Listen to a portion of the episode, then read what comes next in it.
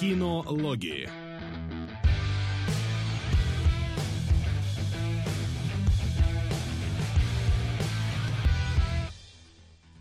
Ну что ж, добрый день, дорогие наши любители кино, очень разного, очень цветастого и не только цветастого. Э, рады вас сегодня приветствовать в, на- в нашем, можно сказать, спешале, посвященном э, одному из главных киномемов этого года, а именно Барби Геймеру. Повезло же вот Барби вы- выйти одновременно, что вот их конкретно двоих связали, а вот а миссии невыполнима не повезло. Был бы невыполнимый геймер или еще бы как-нибудь. Вот. Но вот как получилось, так получилось. Что ж, сегодня подробнейше обсудим все э, две главные кино э, новинки этого года. Вот. Ну и помимо этого немножечко поговорим совсем немножечко о новостях, о трейлерах и о сериальных новиночках, которые тоже есть. Ну что ж, ты как? Здравствуйте, дорогие слушатели. Новости киноиндустрии. Сегодня они у нас больше разминочные, потому что за прошедшую неделю ничего не случилось, но в прошлую неделю мы, конечно же, отработали на месяц вперед. А что у нас произошло за прошедшие дни? А, давайте пробежимся кратенько. У нас э, Николас Холт, судя по всему, будет играть Лекса Лютера в Супермене, который снимает Джеймс Ганн. Даже сложно как-то комментировать эту новость, принимая во внимание, что Николас Холт в последнее время имеет топла больше комедийного актера с ужимочками, с забавным видом Слушай, ну это неприходящего дурачка. Ганн снимает. Тут как бы, скорее всего, и Лекс Лютер будет у него такой какой-нибудь придурок, который падает э, с лестницы там или еще откуда-нибудь. Так что, что такого? Ну вот.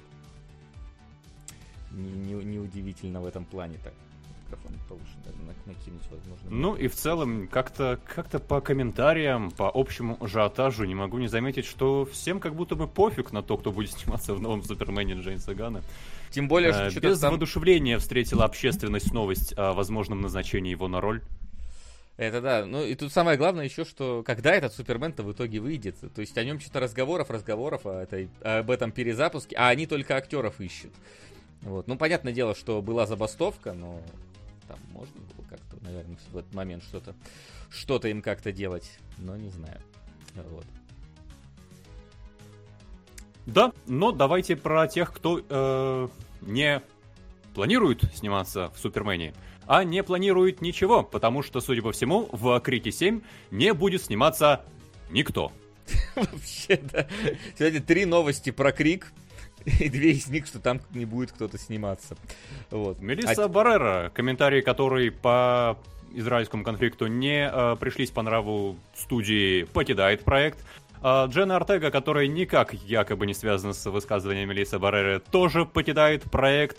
И для этого обещают переписывать сценарий, чтобы, возможно, найти каких-то других людей, которые бы не покидали этот проект. Ну вот кого-то там вернуть хотят, но я настолько не смотрел Крик, что не знаю, насколько это знаковые вообще персонажи для серии. А вот, поэтому...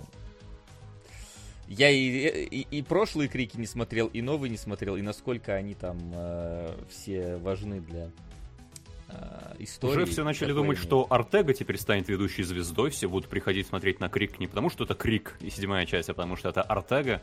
Кто знает, может быть, она там даже станцует, но, Мгм. увы, теперь нет.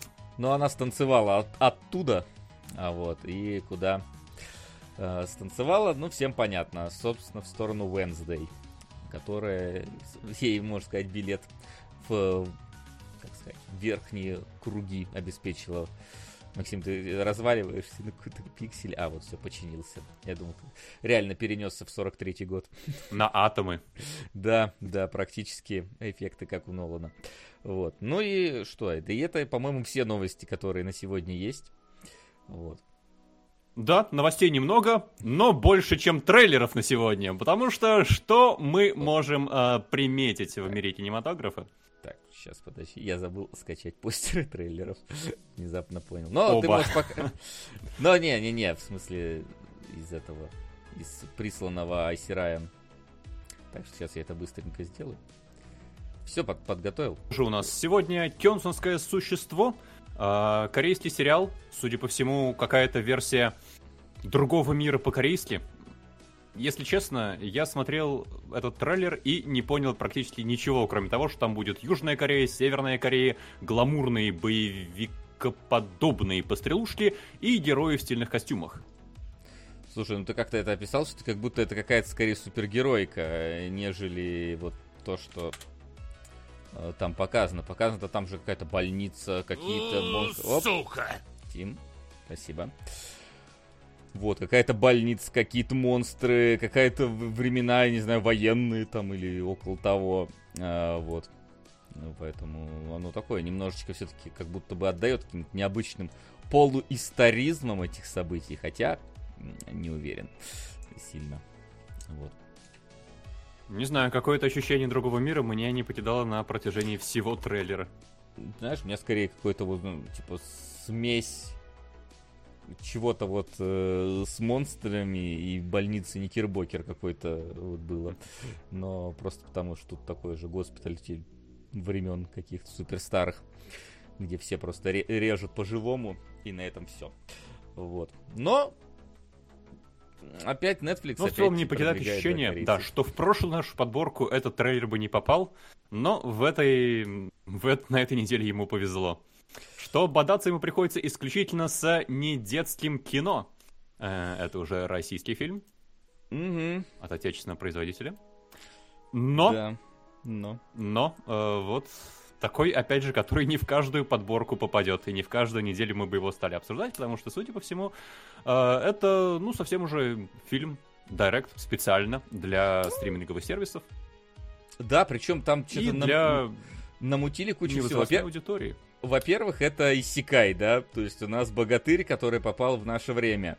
Э, сразу вспоминаются эти, вот с Жаном Рено были какие-то там фильмы, где они тоже там перемещались из прошлого, не помню. Можно даже так далеко не уходить. Был Хатабыч 2006 ну, кажется, Хатабыч года. немножечко другое все-таки, да, но, ну да. Ну, то есть, ну, привычно. Там просто прям тоже какие-то рыцари были непонятные. Вот, уже не помню. Пришельцы, да, по-моему, так назывался. Вот. Потом э, здесь еще идет какая-то съемка кино сразу одновременно. То есть дети снимают кино на конкурс. Тебе показывают, как они снимают конкурс. Как уже этот конкурс идет. Как они, по-моему, уже проигрывают этот конкурс э, попутно. И... А потом там переносятся еще какие-то другие вещи затрагивают. Какие-то... Что какой-то портал открылся. Какие-то... Э, Порталом пришел богатырь? Все. Ну, не, там же что-то какие-то, типа, что открытый портал, из него там тянет какой-то херобориной, которая вот может э, все сломать в этом королевстве. Ну, короче, там уже какие-то э, глобальные вещи. Тут мне интересно, за одно кино они это собираются сделать? Ну, не знаю. Да почему бы нет? Мне кажется, все достаточно хорошо укладывается в концепцию большого выпуска Яралаша, на который, правда, очень похож как будто бы трейлер этого Тут фильма. Да. Когда у вас есть э, детская история про конкурсе о съемке кино. Параллельно прибывает герой из сказки, и за героем из сказки тянется какая-то другая большая опасная сказочная история. И параллельно с съемкой кино и победой в конкурсе вы решаете проблему сказки. Мне кажется, вполне в рамках одного фильма все можно рассказать. Ну да, да, может быть, действительно. Но вот то, что это ощущение Яралаша с чуть большим бюджетом, чуть, большим бюджетом, да, оно, конечно, создается. Что, как бы, ну, в принципе, почему бы нет для детей? Ну, как бы оно видно, что оно прям совсем для детей сделано. В отличие от Барби, про которую сегодня поговорим, конечно же, да. Э, которую я вообще у меня вообще с сегодняшними двумя фильмами, которые мы будем обсуждать, одинаковое есть одно одинаковое ощущение от их просмотра, потому что в, в обоих из них можно запутаться. В, в Опенгеймере можно запутаться в фамилиях и хронологии, а в Барби можно запутаться в том, что вообще фильм тебе сказать-то хочет по итогу. К какому выводу мы придем. Э, вот. Так что, но перед тем, как мы перейдем к ним, вот, Это парочка. У нас есть еще один крайне примечательный сегодня повод обсудить. Да, я даже не знаю, не буду включать нашу заставку э, сходили в кино, потому что мы сходи... не сходили в кино, а просто посмотрели. Э, вот, сериал. Вот я просто, да, перейду в другую комнату. Давай, перейди в другую а! комнату. Нет, Нет, пока не могу перейти. Так, так не переходи, пожалуйста, давай по-другому переходи. Сейчас Максим Как, как, как сложно ты переходишь, Максим. в прошлый раз ты мне показывал, ты быстрее переходил в комнату. А, вот. Он вышел полностью. Да, взял и пропал. Максим, ты куда улетел? Ты как будто дешевые билеты на Aviasales купил и сразу же куда-то свалил. Алло. Холод, Вася, перехожу постепенно, потому что что у нас, наконец-то... Максим, тебя по-прежнему я- нету я на экране, если что. Да, меня нет на экране, погоди, сейчас дверь открою. Окей. Э, По-моему, до нас даже не добирался трейлер, Да. Но- да. Так, комната но- появилась, Максим. совершенно напрасно. Потому что вышло слово пацана. А Трейлер я видел, он выходил, мне кажется, еще недели 3-4 назад. И вот сейчас э, постепенно сериал начал выходить. И ты мне вчера написал, Максим, давай посмотрим первую серию слова пацана, обсудим перед э, Барби Геймером. Ну, я посмотрел, И что, больше. я подумал, Я подумал, что да, я заинтересовался по трейлеру проектом, нужно, наверное, посмотреть, но э, я очень рад, что у меня сегодня утром не было срочных дел, потому что я посмотрел к черту все, что вышло к этому моменту. Ну, я поражен, если честно, я в ахере. Я Да? соответствую улице. Ни- ничего себе, я думал, ты сейчас начнешь задвигать что-нибудь про то, что у, популяризация вот этого вот все- всей тематики. как- Я как с видел в там. интернете очень много, огромное количество отзывов про популяризацию АУЕ. Если честно, я вообще ни черта не понял. Кто э- эти люди, они даже трейлер смотреть не стали? Или у них что, у них э, сап- она, не знаю, крестный отец, прослушка, популяризация АУЕ. Как это вообще работает? Я не осознал. А, я сколько эпизодов согласен. посмотрел? А? Я Сколько посмотрел эпизодов ты посмотрел? три из четырех. Четвертый пока не успел. Вчера Барби смотрели, извините, не успели четвертый эпизод глянуть. Мы просто вместе смотрим, поэтому я отдельно э, не гляжу. Но тоже, знаешь, типа после первого эпизода хотелось э, глянуть дальше. Собственно, э, что это вообще за сериал? Да, это вот э, СССР, 80-е годы и Казань. Казанский, как это называется, там, по-моему, Казан... не, не синдром, а как-то... Казанский феномен, кажется, Феномен, был. да, да, да. Ну, короче, есть, да, такое, когда там в Казани огромное количество пацанских банд организовывалось и, собственно, ходили друг на друга и свои районы держали. Вот. Я думаю, такое много где организовывалось, просто в Казани это было очень ярко выражено. То есть, если там какие-нибудь, когда-нибудь натыкались на какую-нибудь криминальную Россию, видели там, наверное, какой-нибудь там, по-моему, трехсерийник про Хади Такташ э, был, собственно, про одну из таких, наверное, самых известных банд от- оттуда выра- выросшую. Вот. И здесь, собственно, берется вот э, эта тематика. Э, Конкретно одного главного героя поначалу берут, который просто пацан, которому еще не пацан. Нет. Там все серьезно.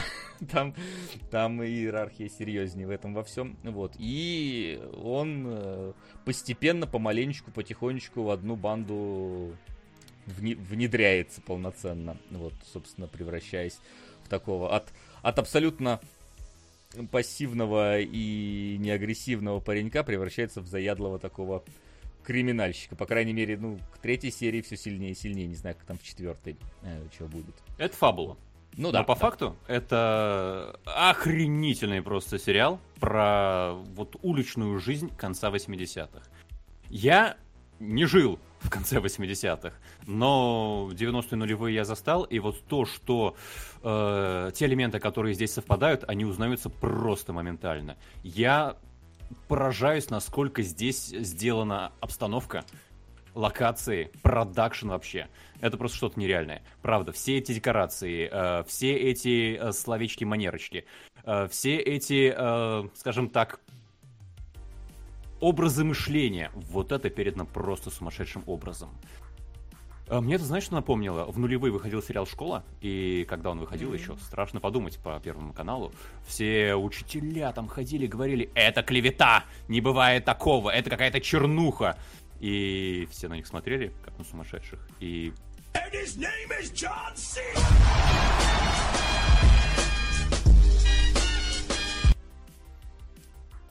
Ну, что-то не говорит. Привет, парни. Ладно, сейчас подожди. Привет. За- за- за- зачитаем после обсуждения. Раз не сказала, но спасибо. да, все на них смотрели, как на сумасшедших, и это лучший сериал вообще про школьную жизнь нулевых. И точно так же здесь я смотрю на это, и здесь настолько точно и правдиво описываются вот эти события уличной жизни, что даже порой больно смотреть, насколько это правда э, вызывает вьетнамские уличные флешбеки. А, но, с другой стороны, это настолько хоррор, это настолько социальный ужас, что я, когда первую серию досматривал, я думал, это офигительный сериал, но, возможно, мне не хочется продолжать его смотреть. А, почему я начал зеленеть, боже мой? Не знаю, видимо, Но в итоге, да, я сегодня с утра досмотрел еще три эпизода, и я поражен. А, это, наверное, самый впечатливший меня российский сериал за последние годы, и вообще российский, российское кино за последние годы. Ну да, очень на, на самом деле натуралистично выглядит, от чего вот как раз, возможно, и возникают какие-то вот эти вот э, вайбы людей, которые считают, что это какая-то популяризация, потому что, ну, здесь же, видишь, типа, как некое братство, некое вот, э, ну, я не говорю, что это так оно и есть, но там можно разглядеть, что вот, типа, за своих, за, за честь и отвагу, там, но при этом ты смотришь, что это вообще-то а, полностью такие отпетые бандюки, даже те, которые можно назвать положительными антигероями здесь, они все равно отрицательные во всех, во всех своих проявлениях, что вот эта вот вся э, братскость там э, яйца выеденного не стоит во многих моментах. Вот, и что явно ничем хорошим для героев вообще сериал не закончится, я думаю, по крайней мере. То ну, ладно, полное ощущение. ничем хорошим не закончится. В принципе, насколько жутко показана реальность в этом сериале. Э, он же, ну, э, вообще, как бы, время от времени приходит пора рефлексировать по каким-то крайне неприятным периодам. И вот это прям мощнейшая, мне кажется, попытка, потому что здесь описывается вообще ужасающая реальность. Э, можно, вот как многие комментаторы, видимо, полагают, списать на то, что ну просто в людей бесы, наверное, вселились там в конце 80-х, да, поэтому началась вот эта вот жуткая уличная преступность. И давайте не будем про это вспоминать. Но здесь наоборот, здесь э, прямо пытают, пытаются воссоздать картину как будто бы и то ли э, выяснить, то ли показать и объяснить, откуда вообще все это растет. Здесь показаны, ну, действительно, вот эти вот неполные семьи с большими проблемами, э, показан низовой какой-то алкоголизм, э, абсолютная безыдейность э, того окружения, которое, в котором живут вот эти вот школьники и выпускники. И на это еще наслаивается то, что где-то там идет афганская война. Оттуда приезжают, из зоны выходят тоже страшно отбитые люди, несут свою какую-то там, повестку, идеологию. И при том, что практически ни у кого из героев нет какого-то адекватного выхода из этой ситуации. Ты понимаешь, что за исключением там единиц из этих героев, у них тут либо пропадай, либо становись пацаном. И действительно, вот это вот такая выявление симптома и выявление болезни, вот это прям в сериале сделано, мне кажется, очень здорово. При том, что еще почти все персонажи здесь отрицательные, э, насколько интересно за ними следить. Здесь у меня есть ровно две претензии, на самом деле, к сериалу. Mm-hmm. И Одна объективно, я прекрасно понимаю, откуда она взялась, э, проблема. Вторая, ну, мне кажется, все-таки не докрутили. А, потому что еще в первой серии, когда начинается, у нас вот есть главный герой, Андрей ведь его, кажется, зовут. И э, у него есть э, его новый приятель из пацанов, который mm-hmm. как раз и вводит его в эту дворовую тему. И Андрей поначалу показан достаточно вообще волевым человеком. Когда на него наезжает гопник, и говорят, вот, э, давай ты сейчас избавишься от проблемы, но ты приятель своего долбани по лицу. Андрей идет на конфронтацию. Он, ну, явно не собирается вот так просто следовать за этим пацаном. Но проходит буквально несколько сцен, когда ему поручают потянуть английский у этого пацана-гопника, угу. и они грабят магазин ради кепок, и Андрей делает вообще без какого-то размышления, без какого-то там слома внутреннего. Просто пойдем, что, грабим себе классные кепки, будем, будем носить. Но ну, вот он, это я Он, он как будто, понял. знаешь, сделан таким, по крайней мере, поначалу, таким персонажем, который просто ведет нас через эту историю. То есть, как будто он э, на, на все вот как раз-то, ну, не, не отображает каких-то ярких э, признаков дополнительного вот характеризации, то есть своей. Он просто такой очень... Ну, то есть все довольно эмоциональные здесь, а он такой постоянно вот какой-то сдержанный, я не знаю, это как будто бы специально сделано. По крайней мере, в первом эпизоде, там, и во втором частично. Вот, к третьему он уже начинает тоже и становиться и, и ярким, и агрессивным в этом плане. Нет, это да, но именно то, что у него как будто бы э, нет причины так идти на поводу у гопника, буквально в первые же там 15-20 минут. Как будто бы там на самом деле действительно есть такое вот ощущение, что немножечко педалируют события, потому что у тебя и друг-то его вот этот вот полненький очень резко становится совершенно иным плане поведения, как будто бы... Ну, а там... мы его другим справедливости разве не видели? Мы видели, Не, ну только, мы что его видели же, едут, что- и вроде как приятели. Ну, не, ну мы видели же, что они в начале, когда там в автобусе, условно говоря, и тот без- он, он такой был довольно безвольный, довольно вот какой-то зажатый, а тут сразу такой пахан на районе выходит. Ну, то есть... как Здесь э, за кадром происходит как бы его развитие, но мне кажется, там показан достаточно наглядно то, что ему приходится зарабатывать авторитет у своих пацанов, и поэтому он вот так меняется резко. Но в целом, мне кажется, там видна его неуверенность даже потом, когда он вот ведет себя как авторитет в школе. Ну, не так ярко, не знаю, он, по-моему, там у него нет было ни разу, что у него там глазки забегали, еще что-то, он какой-то сразу слишком напыщенный стал. Ну, не знаю, мо- может это как раз для динамики сделано, чтобы нас долго не вести через становление. У меня на самом деле вот, э, если говорить про странности при просмотре, у меня, наверное, единственные вопросы, которые вызывает э, этот сериал, это взаимоотношения э, главного героя и вот этой вот ми- милиционерки. Особенно с ее стороны. С его-то еще ладно хотя бы, но вот там оглашается, что ему 14 лет, ей, ну сколько там? Ну, 22, наверное, минимум, если она уже работает. есть она И это- закончила педагогический, да. Да, и и это как-то странно очень смотрится, насколько она такая к 14-летке, ну, проникается. Ну, то есть у него, конечно, Да, он, это конечно, забавно. умеет на пианине играть, но в остальном как-то такой смотришь, а почему- откуда внезапно такая привязанность? Вот это вот странный момент. Но как бы ты... Ну, его э, у меня вопрос скорее про большую разницу в возрасте достаточно. Да, Ну да, получается, у да. них лет 6-7 должно быть. Но в целом у нее как будто такой синдром Жана Вальжана, и она э, видит то, что парень перспективный, и хочет такая его перевоспитать. Вы знаете, я, я его сейчас нормальным человеком сделаю. А, поэтому вот тут вопросов у меня не возникало. Но разница в возрасте, да, большая, и это несколько странно. Представим ситуацию, да, э, как-то реверс полов. А, То, то, что это полицейский, милиционер э, там 23 лет, который за 14-летней школьницей начинает ухаживать. А это у нас уже другой Ситуация фильм становится получается. чуть более опасной, да, как будто бы.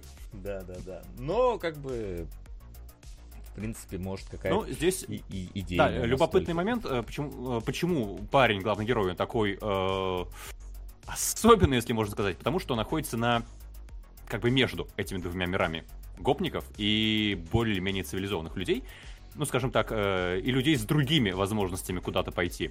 И поэтому он то туда посмотрит, то сюда, и ему все пути поначалу открыты. Если бы нам показывали, например, от лица его приятеля Марата, ему дверь в большую часть приличных помещений заперта. Сука! Привет, Барби. Привет, Роберт. Нас спешно, наверное, боги сошли с ума. Привет, Деливер. Спасибо. Спасибо. Спасибо, всегда пишем. М. Да, и поэтому э, главного героя, ну, многие, конечно, замечают то, что он э, готов и способен на что-то больше, чем просто гопником быть дворовым. А, но и он вот тут то сюда посмотрит, то сюда, и мы до конца не знаем, э, куда он в итоге придет. Он склоняется к э, гопникам, конечно же, на протяжении первых четырех эпизодов, А, но подозреваю я то, что вот эта линия, она получит развитие далее. Ну, а, но вторая моя претензия, которую я понимаю, что иначе сложно было, это то, что здесь эм, старались не пережестить.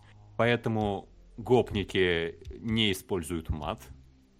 А, в- в по- там позднее используют, появляются такие редко. вырезки маленькие, когда, да, как будто бы кто-то мотягнулся, это вот эм, полслова вырезали, а, но это изредка и у старшаков, и это, конечно, совсем не похоже на гопников дворовых. Тут понятно, что если бы ты бы совсем бы сделал бы привычный для них стиль общения, у нас бы никакого бы счетчика не хватило, мне пришлось бы постоянно бы делать вот так вот, и ничего с этим бы не поделать. А, вот, поэтому верну назад. Но... Вот, Да, мне еще... немного с- Ага. Сейчас я просто закончу. Это, это одна э, моя претензия. Не то, что претензия, мне кажется, небольшая проблема. А, из этого еще исходит то, что у них гопники говорят страшно вразумительно. Связанными фразами, понятно, что имеют в виду, не путаются, не... Э, быть, сколько у нас мемных видео, как гопники разговаривают, действительно. Ну, э, совсем же не похоже. Смотря когда, ну, если только они не разводят, там у них четкие, знаешь, этот стейт-машина есть, как, как какие Ну да, фразы, это после которых блок-схемы. Да-да-да. Но в сериале не только эти блок-схемы все-таки. Ну, опять же, Э. надо понимать, что э, мы все-таки смотрим за художественным произведением, нам вот все остальное тут э, не гоже здесь. Но зато заметно, как будто бы почистили весь мусор речевой.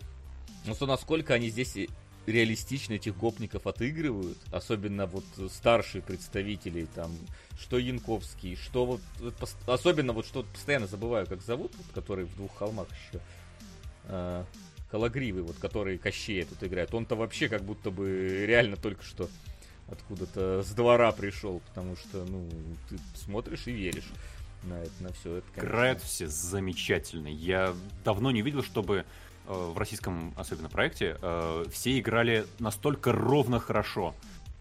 Я вообще не помню, чтобы здесь была просадка, чтобы я на кого-то смотрел и, блин, ну ты что-то прям не дотягиваешь. Вот э, обсуждали недавно э, кибердеревню, да, про то, что Мгм. ну что-то прям наиграно, прям фальш какая-то. Здесь нигде я не ощущал фальши, правда. Ну вот кроме этих речевых моментов, все играют замечательно. Причем настолько разные типажи и роли, что я шляпу снимаю перед создателями. Пока у меня ее нет. Пока. А, но э, считайте, что это потому, что я ее уже снял.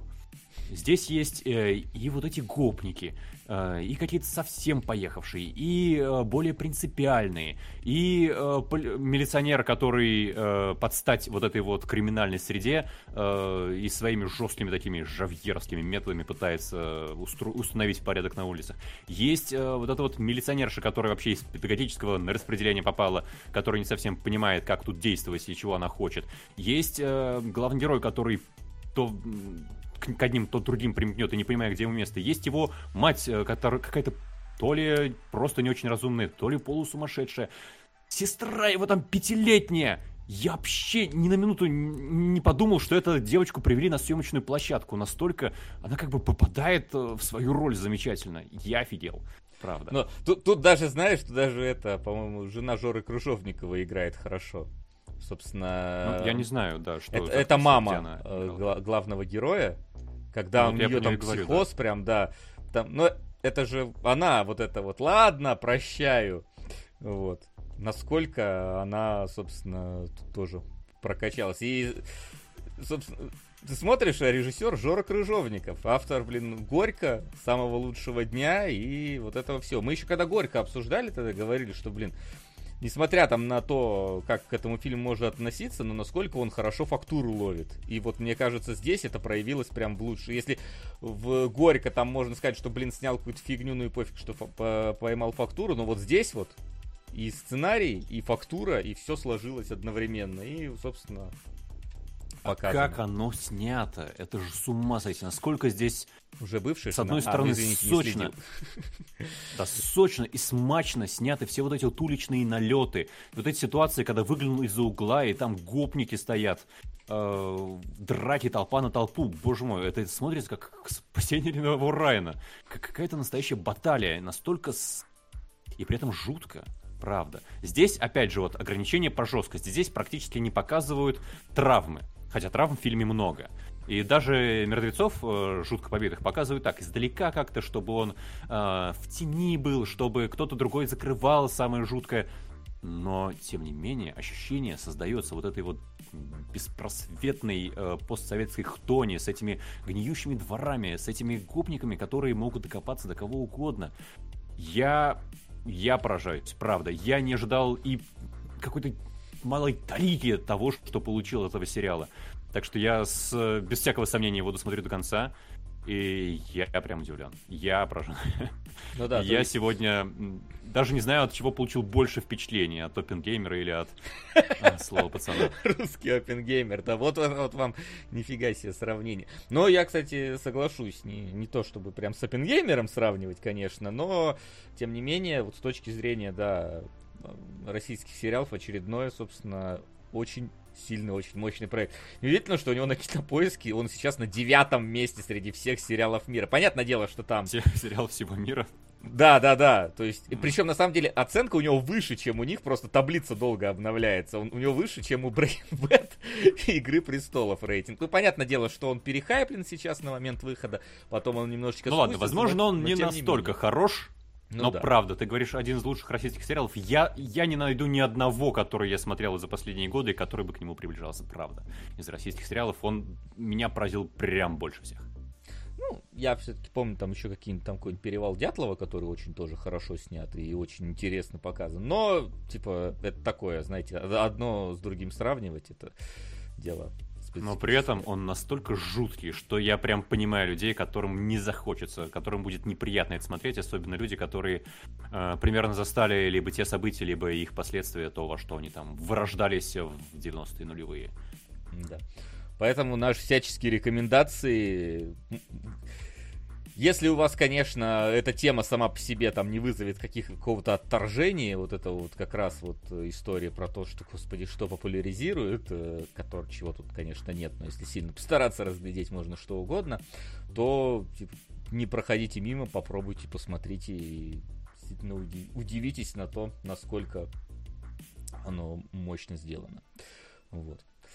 Ну что ж, мы тогда... Да, я внутрь пойду, потому что холодно на улице стало. Давай, ты пока идешь, а я пока что включу нашу заставочку. Домашнее задание. Итак, Максим пока еще не вернулся. Да, мы, наверное, к Оппенгеймеру дальше. Э, смотри, ну вообще да, у меня, по-моему, следующим стоит Опенгеймер. Давай. Уточню. Не, не, нет, но мы пойдем к Опенгеймеру, да. Давай, потому что Барби это отдельный представитель отдельного. Давай, Максим. Оп. Максим, у тебя там что-то случилось? Я смотрю, как, какие-то, как будто бы у тебя некие проблемы на горизонте. На горизонте все замечательно. Перебираемся к более научным и интеллектуальным кругам. А, Open Gamer наконец добрался до нас. Я правда очень ждал, когда наконец получится посмотреть. Да. Ну, я смотрел его давно, ну, собственно, когда он выходил в кинотеатрах еще летом, и вот сейчас пересмотрел. Конечно, уже, э, скажем так, зная, к чему все идет и как все построено, что для фильмов Нолана на самом деле плюс большой, потому что с ними бывают определенные проблемы, учитывая, как он любит всякие свои э, фишечки э, использовать при написании сценария, съемки, монтажа и так далее. Вот. Но давай, я уже высказывался тогда на тему опенгеймера. Скажи, вот тебе как-то было ли, э, не знаю, обидно или проблемно, или недостаточно эффектно то, что ты смотрел его дома на э, киноэкране, а не в кино? Вот, давай. Вообще нет. Дело в том, что я небольшой любитель кинотеатров. А, как-то даже... Но, с другой стороны, в IMAX я Опенгеймера не смотрел. Может быть, там он раскрывается с какой-то совершенно нежной стороны. А, но у себя дома я получил э, огромное удовольствие спектра впечатлений. И вообще, э, перед тем, как посмотреть Опенгеймера, я э, перечитал э, «Вы, должно быть, шутите мистер Фейнман». Это такая достаточно известная, популярная книжка одного из участников Манхэттенского проекта. И одна из глав как раз посвящена его участию. Фейнман там был далеко не на уровне Опенгеймера, он был там, ступеньку или даже на две пониже, но прямо кучу интересных каких-то моментов в него можно перечерпнуть. И мне было интересно, во-первых, посмотреть, насколько этот материал используется в фильме, а во-вторых, э, насколько вообще здесь фильм присутствует. Сколько здесь таких пасхальных яиц спрятано. Немножко спрятано, про это еще поговорим. Mm-hmm. А, но в целом Опенгеймер оказался не особенно про манхэттенский проект, что меня порядком удивило.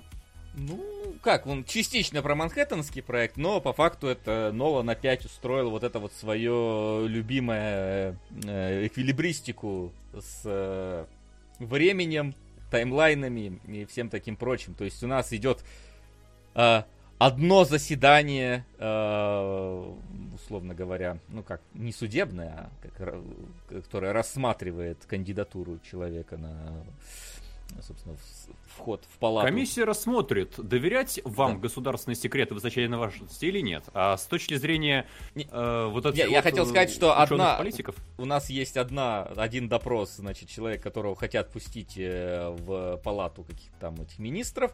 Нет, Э, а у них, у них по сути одинаковые же э, Да, но как, просто как будто бы одно, а- а- один триггерит другой, а, ты- а да, другой триггерит события основного таймлайна, скажем так, да, то есть нас а, а, одно за одним, три таймлайна, как обычно, ну, в принципе, которые пересекаются, перекликаются, причем не только событийно, но и э, ну, событийно не в том плане, что именно э, про какие-то одни события говорят, а одни ощущения передают от этих же э, происходящего в каждом таймлайне. То есть, где у нас там показывают, как персонажа опускают, тебе показывают, как его тоже опускают в другом, ну, другого персонажа в другом таймлайне опускают. Ну, короче, такая стандартная запутанная схема, чтобы вот все э, наслаждались и разгадывали, как там что от чего зависело.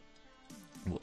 И когда ты в первый раз смотришь фильм, э, по крайней мере у меня, особенно в кинотеатре, когда это было, э, вот, у тебя очень большая проблема с запоминанием, во-первых, действующих лиц. Здесь очень э, нарезано быстро э, смонтажено, особенно момент, когда там э, только становление Манхэттенского проекта было. Вот, и туда собирали людей, то этот пришел, то этот, куча имен, куча фамилий, то мы прыгаем туда, то мы прыгаем сюда, то мы прыгаем в прошлое, то мы прыгаем назад, э, э, то мы прыгаем в будущее, то еще куда-то. Подождите, вы... И, и там и физика, и люди, и упоминание тех, и как вот делали эти, а потом и, и немцев, и со- со- советов, и что у нас тут, и каких-то военных. Господи, подождите, Но я при этом, не запомнил все но имена. при этом, насколько Нолан порой наглядно показывает значимость людей. Когда Опенгеймер еще учится, а, он в университете там какой-то лабораторной, и как показывает, э, насколько важен Нильс Бор. То, что он пришел не выспавшийся, что-то мне там не получается, и его преподаватель спрашивает, а вы там что, на часы постоянно смотрите? Он такой, да я вот, э, сейчас же начинается лекция там, профессора Бора, хочу не пропустить. И все моментально что-то смотрели на часы э, и, и начали собираться на лекцию Нильса Бора. Вот просто почти без слов показали значимость этого человека, то, что весь Вся вот эта лабораторная, все вот эти вот преподаватели, студенты просто повалили к нему на лекцию. Потом, когда Бор приезжает уже в Штаты, ближе к концу фильма, как показана встреча с ним. То, что он просто пришел поздороваться, по сути, с Оппенгеймером. И все физики Манхэттенского проекта привалили на него поглазеть. Этот момент тоже, кстати, в, у Фейнмана в мемуарах там есть. И Фейнман там ставил где-то в задних рядах, и он радовался, что вот между плечей, у кого-то между шей смог увидеть э, Нильса Бора. Мгм. Так что местами, да, происходит неймдропинг, и ты не совсем понимаешь, насколько это вообще значимые для сюжета и для истории люди. А, особенно, э, как будто бы предполагается, что ты уже должен многое знать, должен с домашним заданием прийти в этот фильм. А, вот важная вообще тема Манхэттенского проекта и последующих событий, то, что один из ученых вообще-то был советский шпион. А, Клаус Фульс, как он там? Фукс. Клаус Фукс. И это пробрасывается как-то между делом. Кстати, а, вот Ну. этот вот парень, советский шпион, который потом сдал секреты совета. Ну, потому что это в целом э, не так и важно, кто сдал, потому что у него все-таки не было, а, знаешь, какой-то важной роли непосредственно, а мне кажется, была. Это прямо важное событие для фильма. Для а, фильма, да, но работает не на важно, данную кто его запустил. Мне кажется, что если бы даже Это не- да. в фильме не раскрыли, кто является советским шпионом, это было бы вообще не принципиально. Могли бы из этого вообще загадку типичную, чтобы ты сидел и думал, а кто из людей мог это быть? Там, да, там вот этот Ле- Лейбниц, э, или кто он там какой-то, Лей- ну, Лейбниц. Не Лейбниц, я там- не было Лейбниц. Там, я понимаю, единственный вот студент, который в начале к Оппенгеймеру пришел, там у него какая-то фамилия просто похожая, поэтому я для себя ну, может быть он, но его там же в какой-то момент отправили куда-то на это, собственно, мобилизировали, по-моему, там было сказано, и, и за ним Оппенгеймер поехал. Думаешь, может это вот, ну, вряд ли тот, который водородную бомбу предложил делать, но кто у нас еще может быть предатель? А потом тебе просто это в лицо говорят, такой, а, ну, ну, ну ладно, то есть в целом, в целом без разницы. Может, брат, да, который там в итоге, у него есть связь там с Компартией, может, он передал, может, тот передал, ну, как бы, не, не критически важно, кто это сделал, сам факт того, что это собственно, учитывая прошлое Опенгеймера, запустила как раз вот череду дальнейших событий, связанных с его личностью. Да, тут просто забавно немножко подается, когда э, Фукс первый раз появляется, ну, я-то с домашним заданием, я Фейнмана перечитал перед просмотром, mm-hmm. и я такой, ага, парень, и тебя я знаю. Там и Фейнман тоже это преподносится так, что ну вот у меня жена в больнице больная лежала, мне нужно было из Лос-Аламоса уезжать туда. Мне машину э, давал э, Клаус Фукс, кстати, потом выяснилось, что он советский шпион. Да, ну, и потом ну, у Нолана это еще, ну, он действительно он участвует в сценах, всегда где-то на втором плане, он никогда не выходит на первый. А, и потом в фильме тебе прям монтаж показывают, да, про то, что Опенгеймер вспоминает то, что да, Фукс всегда был где-то рядом, вот он ему трубку подает, вон ему документы. И это как будто бы такой, такое откровение. Забавное. Ну, вот как будто бы вот это откровение вставлено, чтобы люди поняли, чтобы для тех, кто не сделал домашнее задание, стало понятно, кто, кто, тут... кто из вот этих вот кучи статистов и ученых там на самом да, деле да. он и есть. Это, Но да, на это... самом деле, вот э, это же статисты, если э, для тебя все фамилии неизвестные. Но когда ты знаешь, вот я знал мало, ну как бы вообще не скрываю. Я знал э, вот Фукса и Фейнмена, и Опенгеймера. Э, но каждый раз, когда там появился Фейнман, я такой, о, здорово, приятель. Э, интересно, как тебя покажут в этой сцене. И при том, что он для сюжета никакой роли практически вообще не играет, э, вот мне было интересно за ним следить. А для тех, кто знает всех этих людей, я подозреваю, там вообще спрятано огромное количество интересного. Но ты упомянул какие-то пасхалки, которые там есть, связанные с книгой. Вот э, какие там как раз. А, ну такие моменты, которые э, просто интересные факты. Например, помнишь, когда они испытывали уже ядерную бомбу Тринити, там mm-hmm. все надевают очки, кто-то в специальный бункер вообще садится за стекло, а фильм такой, не-не-не, я, я, я физик, я посчитал то, что тут только ультрафиолет может повредить, и стекло его у машины просто закроет, поэтому я очки надевать не буду, я за стеклом посижу. И он такой пишет себя в мемуарах. И похоже, он вообще очень самодовольный человек. И похоже, я первый человек в мире, который увидел ядерный взрыв своими глазами. И действительно, тут разили. Когда на вечеринке все какими-то своими делами занимаются, там просто фильм в углу сидит на барабанах, играет, у него действительно есть тема, то, что он осваивал там э, музыкальные инструменты, просто в качестве хобби достиг больших успехов. Ну и это вот посвятили такой пасхалочкой. Это очень здорово отмечать, и я прямо думаю, что для знающих людей, знающих много вот этих фактов, может быть, читавших много там литературы, документалки, смотревшие про манхэттенские проекты ученых, там полно всего такого. Так что, опять же, шляпу снимаю не только перед пацанами, но и перед э, Ноланом и его командой. Ну, ты перед пацанами не снял шляпу. Э, конечно. Вот. Но э, у меня просто, когда я смотрел в первый раз, была абсолютная э, потерянность в том плане, что ты пока смотришь фильм, а он очень насыщенный, он очень резкий. То есть там первые там 10 лет учености опенгеймера проносятся буквально тренинг монтажем в самом, ну не 10 лет, я так на глаз сказал, тренинг монтажем, э, где вот он около, то около доски, то он спит, то ему видится, при этом обычно ты привык видеть, что вот такой, ну, тренинг, это я условно говорю, да, монтаж, то есть такой вот монтаж, когда вот герой что-то вот очень долго делает, а у тебя это динамично под музыку сделано, вот его процесс там обычно. Сука! И на прослушку. Первый и второй сезон по возможности. Спасибо большое. Деливерер. От пацанов со двора переходим к пацанам из лета. Спасибо большое. Да, другое слово, пацана, посмотрим. Вот, и забавно просто, что обычно такой вот монтаж, он используется где-то приблизительно обычно в центре фильма, да, а здесь он по-моему, случается на восьмой минуте приблизительно. То есть в самом-самом начале, учитывая трехчасовой э, общий хронометраж э, фильма. И вот учитывая, насколько там вот резко нарезано вот эти вот события, ты уже, ну вот, как момент начала проекта Манхэттен, ты уже забываешь про, в принципе, персонажа Роберта Дауни-младшего, если честно. То есть ты как, какое-то там заседание с каким-то мужиком было показано тебе в самом-самом начале господи. И в, и в итоге ты смотришь вот два часа фильма, для тебя Роберт Дауни младший это какой-то статист на заднем плане, которого показывали два раза от силы. Вот, который непонятно вообще, что он там делает. Потому что у нас сцена с ним и Опенгеймером буквально две происходит. Первая, когда он его зовет в, в, в университет преподавать, а вторая, когда они обсуждают, что у русских тоже есть бомба. Вот. И как он... По... Ты этого самого... Господи генерал который вербовал самого Пингеймера.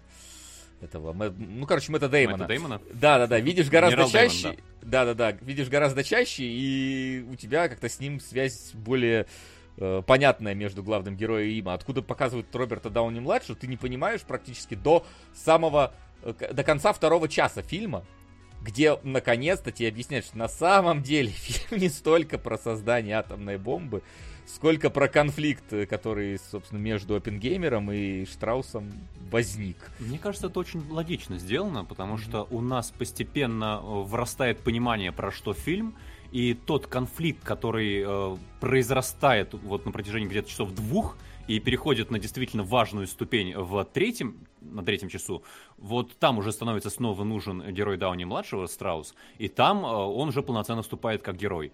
То есть до этого мы следили за Оппенгеймером, чтобы он дорос до этого уровня. И когда он дорос, нас снова погружает в эти разбирательства. Так что, мне кажется, Нолан все правильно сделал. Не, он, я, я не не тот человек, который будет обвинять Нолана, что он что-то там не так сделал, тут как бы сразу скажу.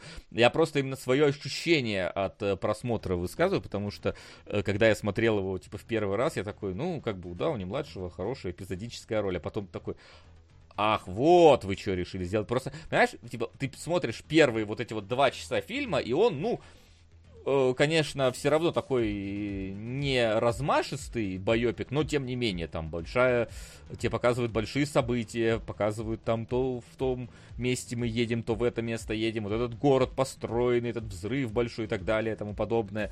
Вот. А потом, внезапно, последний час фильма мы просто в трех комнатах э, перемещаемся от одного к другому, к третьему, и ты прям ощущаешь, насколько сжалось пространство фильма э, до буквально вот каких-то небольших вот этих вот помещений, в которых действие происходит. Это интересное ощущение просто. Если дома ты как бы вот скажем так, дома, если ты смотришь, что все нормально, в кинотеатре в какой-то момент тебе становится немножечко уже так это, ты, ну, типа три часа ты устаешь, и когда у тебя основной, скажем так, ну, для именно зрелищный point прошел полчаса назад, и ты понимаешь, что впереди вряд ли какой-то еще один большой будет, э, становится так, типа, ну, я, я не, говор- не хочу говорить слово скучно, потому что это все-таки фильм не про скуку, и там идет динамика, просто динамика событийная перемещается в динамику диалоговую, наверное. Вот. И это для кино, оно немножечко... Знаешь, я даже не особенно ощущается. заметил событийной динамики. А, у меня, мне кажется, тут есть несколько факторов, которые держат внимание, э, и они меняются по ходу фильма, поэтому ты не успеваешь заскучать от кого-то одного. Нет такого, что, например, у вас диалоги про науку три часа, или диалоги про политику три часа, или судебное разбирательство три часа. Нет, у тебя как-то все перемешано. А Здесь, хотя я и не то, что даже подосадовал, э, но отметил, что вот э, нет интересных деталей про Манхэттенский проект. Их минимум. То есть, вот, например, читаю Фейнман, он рассказывает, как а, у нас были очень примитивные компьютеры, даже калькуляторы скорее. Пока нам не привезли новые, мы взяли наших секретарш, а, дали им каждый по калькулятору, настроили между ними э, взаимосвязь, и мы, по сути, сделали компьютер из людей. Приходите нам, э, к нам на следующий стрим, там мы в сериалах еще про другой пример такого использования поговорим. Я еще не досмотрел, но э, помню. Вот таких интересных моментов очень мало, но они есть. Например, вот они с э, генералом Дэймоном едут в поезде и э, разговаривают. И генерал Дэймон говорит, вот мы сейчас едем на поезде, э, потому что мы потратили 2 миллиона на Манхэттенский проект, у нас просто нет денег на авиабилеты. Но тогда еще интернета не было, они могли просто на Aviasales зайти и купить нормальные билеты на самолеты. Поэтому ездили на поезде. Вот э, такую жизу про Манхэттенс- Манхэттенский проект порой проскакивает. И вот это любопытно. Но это не становится фильмообразующим фактором, как у того же Фейнмана в биографии. И вот э, если бы его добавили, как будто бы, мне кажется, дали бы мясо, дали бы какой-то структуры, и э, мы бы ощутили более как-то тактильно этот манхэттенский проект.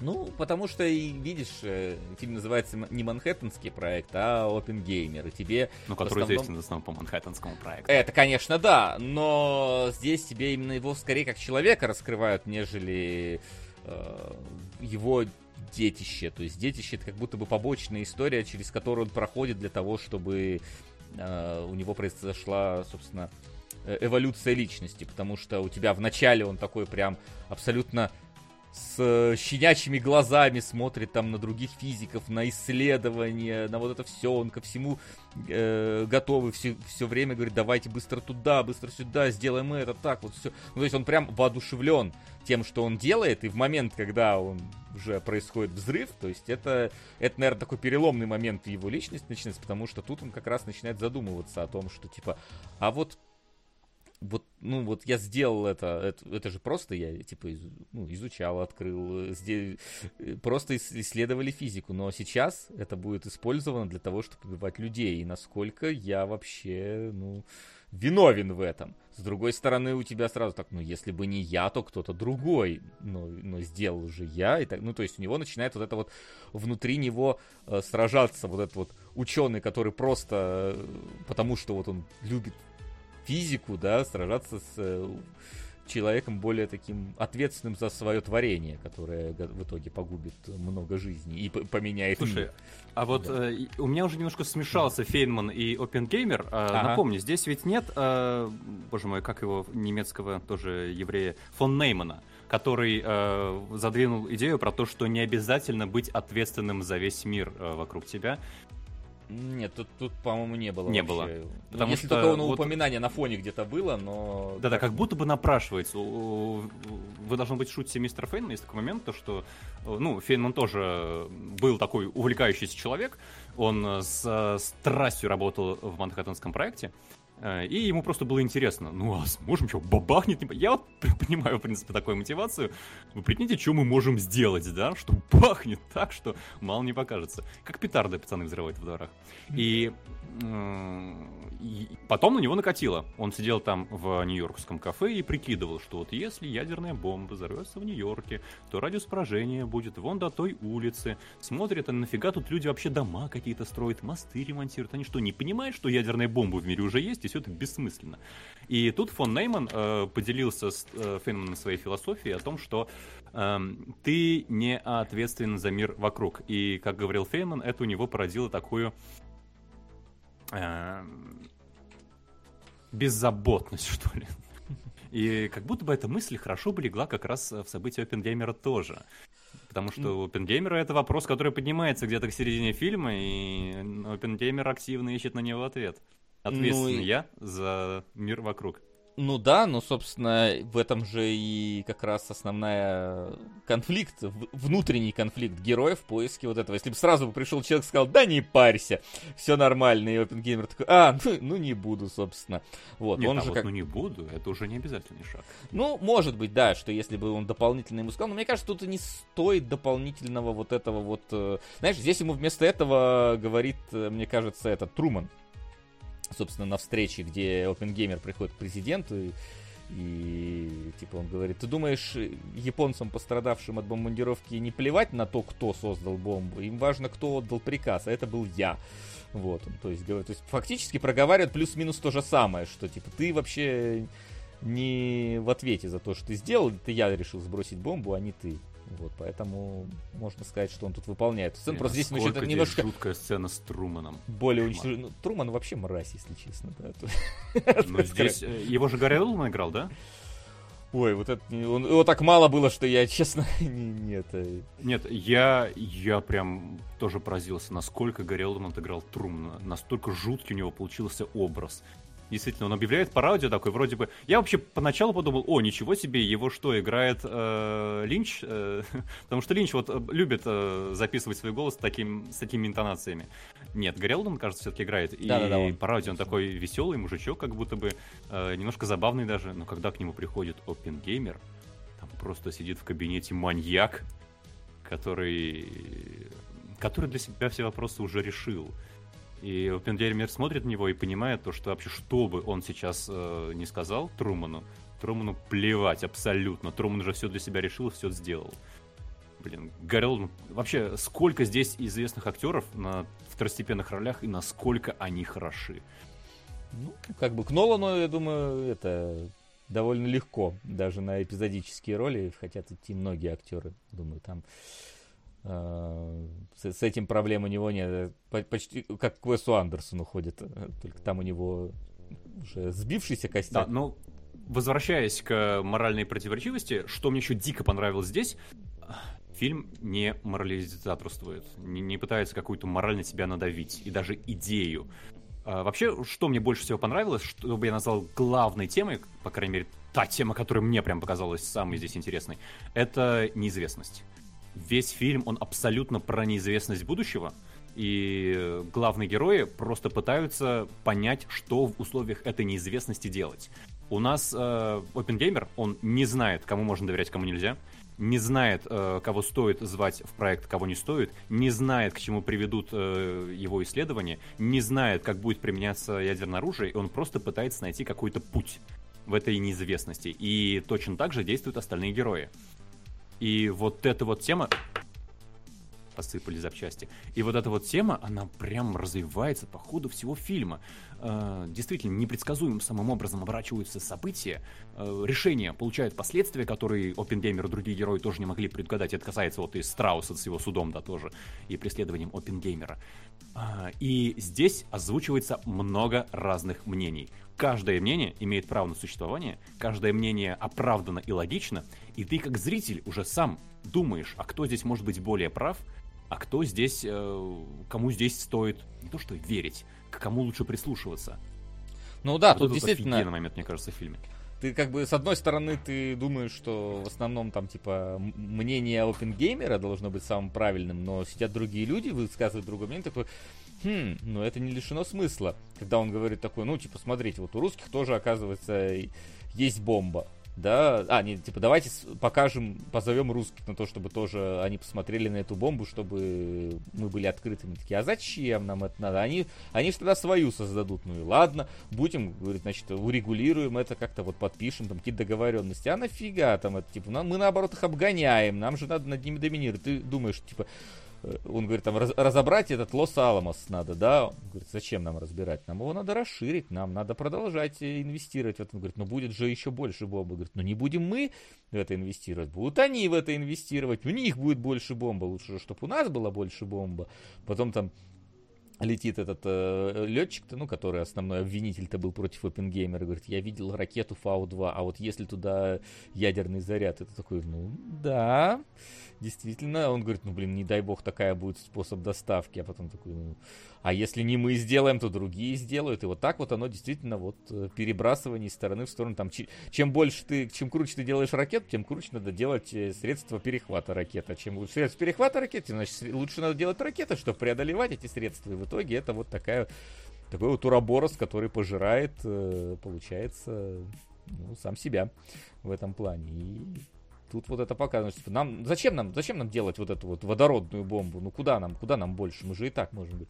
А в итоге ну, мы знаем, что водородная бомба была да, сделана, потому что ну как бы надо надо гнаться. В итоге такой вот паритет, конечно, из-за ядерного оружия действительно создался так или иначе другой, ну, миропорядок сложился, потому что это действительно была очень важная вещь, которую вот Open, за которую OpenGamer еще в том, в том числе здесь как бы, ну, несет ответственность в том плане, что он понимает свою ответственность за случившееся, так или иначе. Но если бы не он, то кто-то даже другой.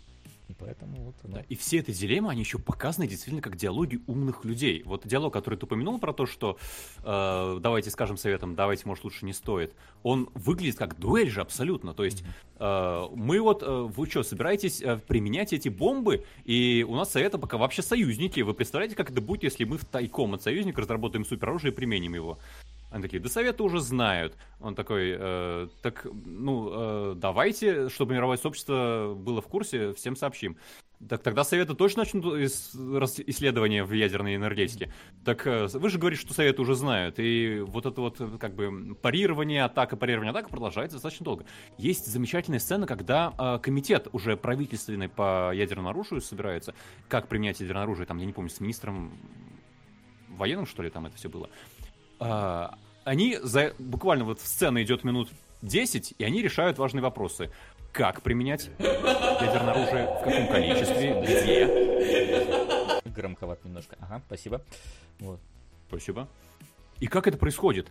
Просто сидит в кабинете 15 человек, они моментально перебрасываются мнениями. А, одни мнения принимают и из них исходят, другие мнения отбрасывают и сразу же переходят на следующее это тоже вот очень хорошо пересекается с тем, что у Фейнмана написано, про то, как летает в таких обсуждениях мысль и моментально находятся правильные какие-то пути, моментально э, все соглашаются с тем, что какие-то другие неправильные, и это все за какие-то секунды и минуты. Я, помнишь, жаловался в Интерстелларе про то, что у вас астрофизики сидят и друг друга на бумажке показывают, как работает э, черная дыра. Вот это позор какой-то был. Здесь нет. Здесь э, все показывают, как... Ну, я вот верю, что действительно могли ученые так сидеть и друг с другом это обсуждать. Но, но, но ну, это может же, быть, мне конечно, кажется... чуть более скучно, но, но в это целом не скучно, тезисно. Мне кажется, вот это, это в каком-то смысле немножечко проблема для рядового зрителя, который книжку Феймана не читал и в устройстве ядерной бомбы не так хорошо понимает. Тут, конечно, есть вот эти вот э, стаканы, в которые они там обогащенный уран типа скидывают для демонстрации, но в остальном там все очень на словах идет. Конечно, есть вот эти вот вставки, ми- микровставки э, результатов, типа, когда он говорит, а если у нас э, атмосфера воспламенится, и тебе там буквально там по полусекундная вставка того, как э, воспламеняется атмосфера показывают, но с точки зрения, мне кажется, неподкованного зрителя, это может быть иногда заваливание за горизонт событий. Вот, поэтому тут не хватает, знаешь, какого-нибудь вот как раз военного генерала, который бы пришел бы к Оппенгейму и сказал, так, я ни хрена не понимаю, как работает ваша бомба, покажи мне на муравьях, как это происходит. И тому бы пришлось бы пояснять. Я понимаю, что это было бы, наверное, out of э, historical context, но, с другой стороны, может быть, для каких-то не совсем сведущих в этом деле зрителей оно было вот а, было бы более понятно. Хотя я, я себя, ну, не, то, что я себя к ним не причисляю, мне тоже некоторые моменты там были непонятны, но я хотя бы там плюс-минус понимал, о чем речь идет, но я могу представить людей, которые вообще не в курсе, как атомная бомба взрывается. Что, типа, может, просто большая бомба, в которой просто лежит плутоний и все. Но здесь есть такие моменты. Здесь они причем показаны так, как будто бы действительно для наглядности было при... понятнее и приятнее даже самим ученым. Когда они, например, накапливали э, плутоний или уран, я уж не помню, у них это символизировали шарики, которые они сбрасывали ну, да, да, в чашечки. И очень наглядно, очень понятно то, что это действительно долгий процесс, нужно очень много материала набрать. Э, когда чашечка наполнилась, ты понимаешь, почему все ученые так ликуют. Потом еще OpenGamer говорит эту механику про то, что ты убедись, что у нас бомба взорвется, правильно, да? А то мы сейчас просрем просто три года сбора этого плутония. И все понятно, все наглядно, все замечательно. Нолан молодец. И, ну, и угу. дураками не выставил ученых, и зрителям все наглядно продемонстрировал. Ну, вот с наглядностью некоторых моментов, да, некоторых моментов все-таки, мне кажется, тяжеловато может быть людям. Но это такое просто мнение, которое я скорее просто предполагаю, как сторонний такой э, наблюдатель во всем этом.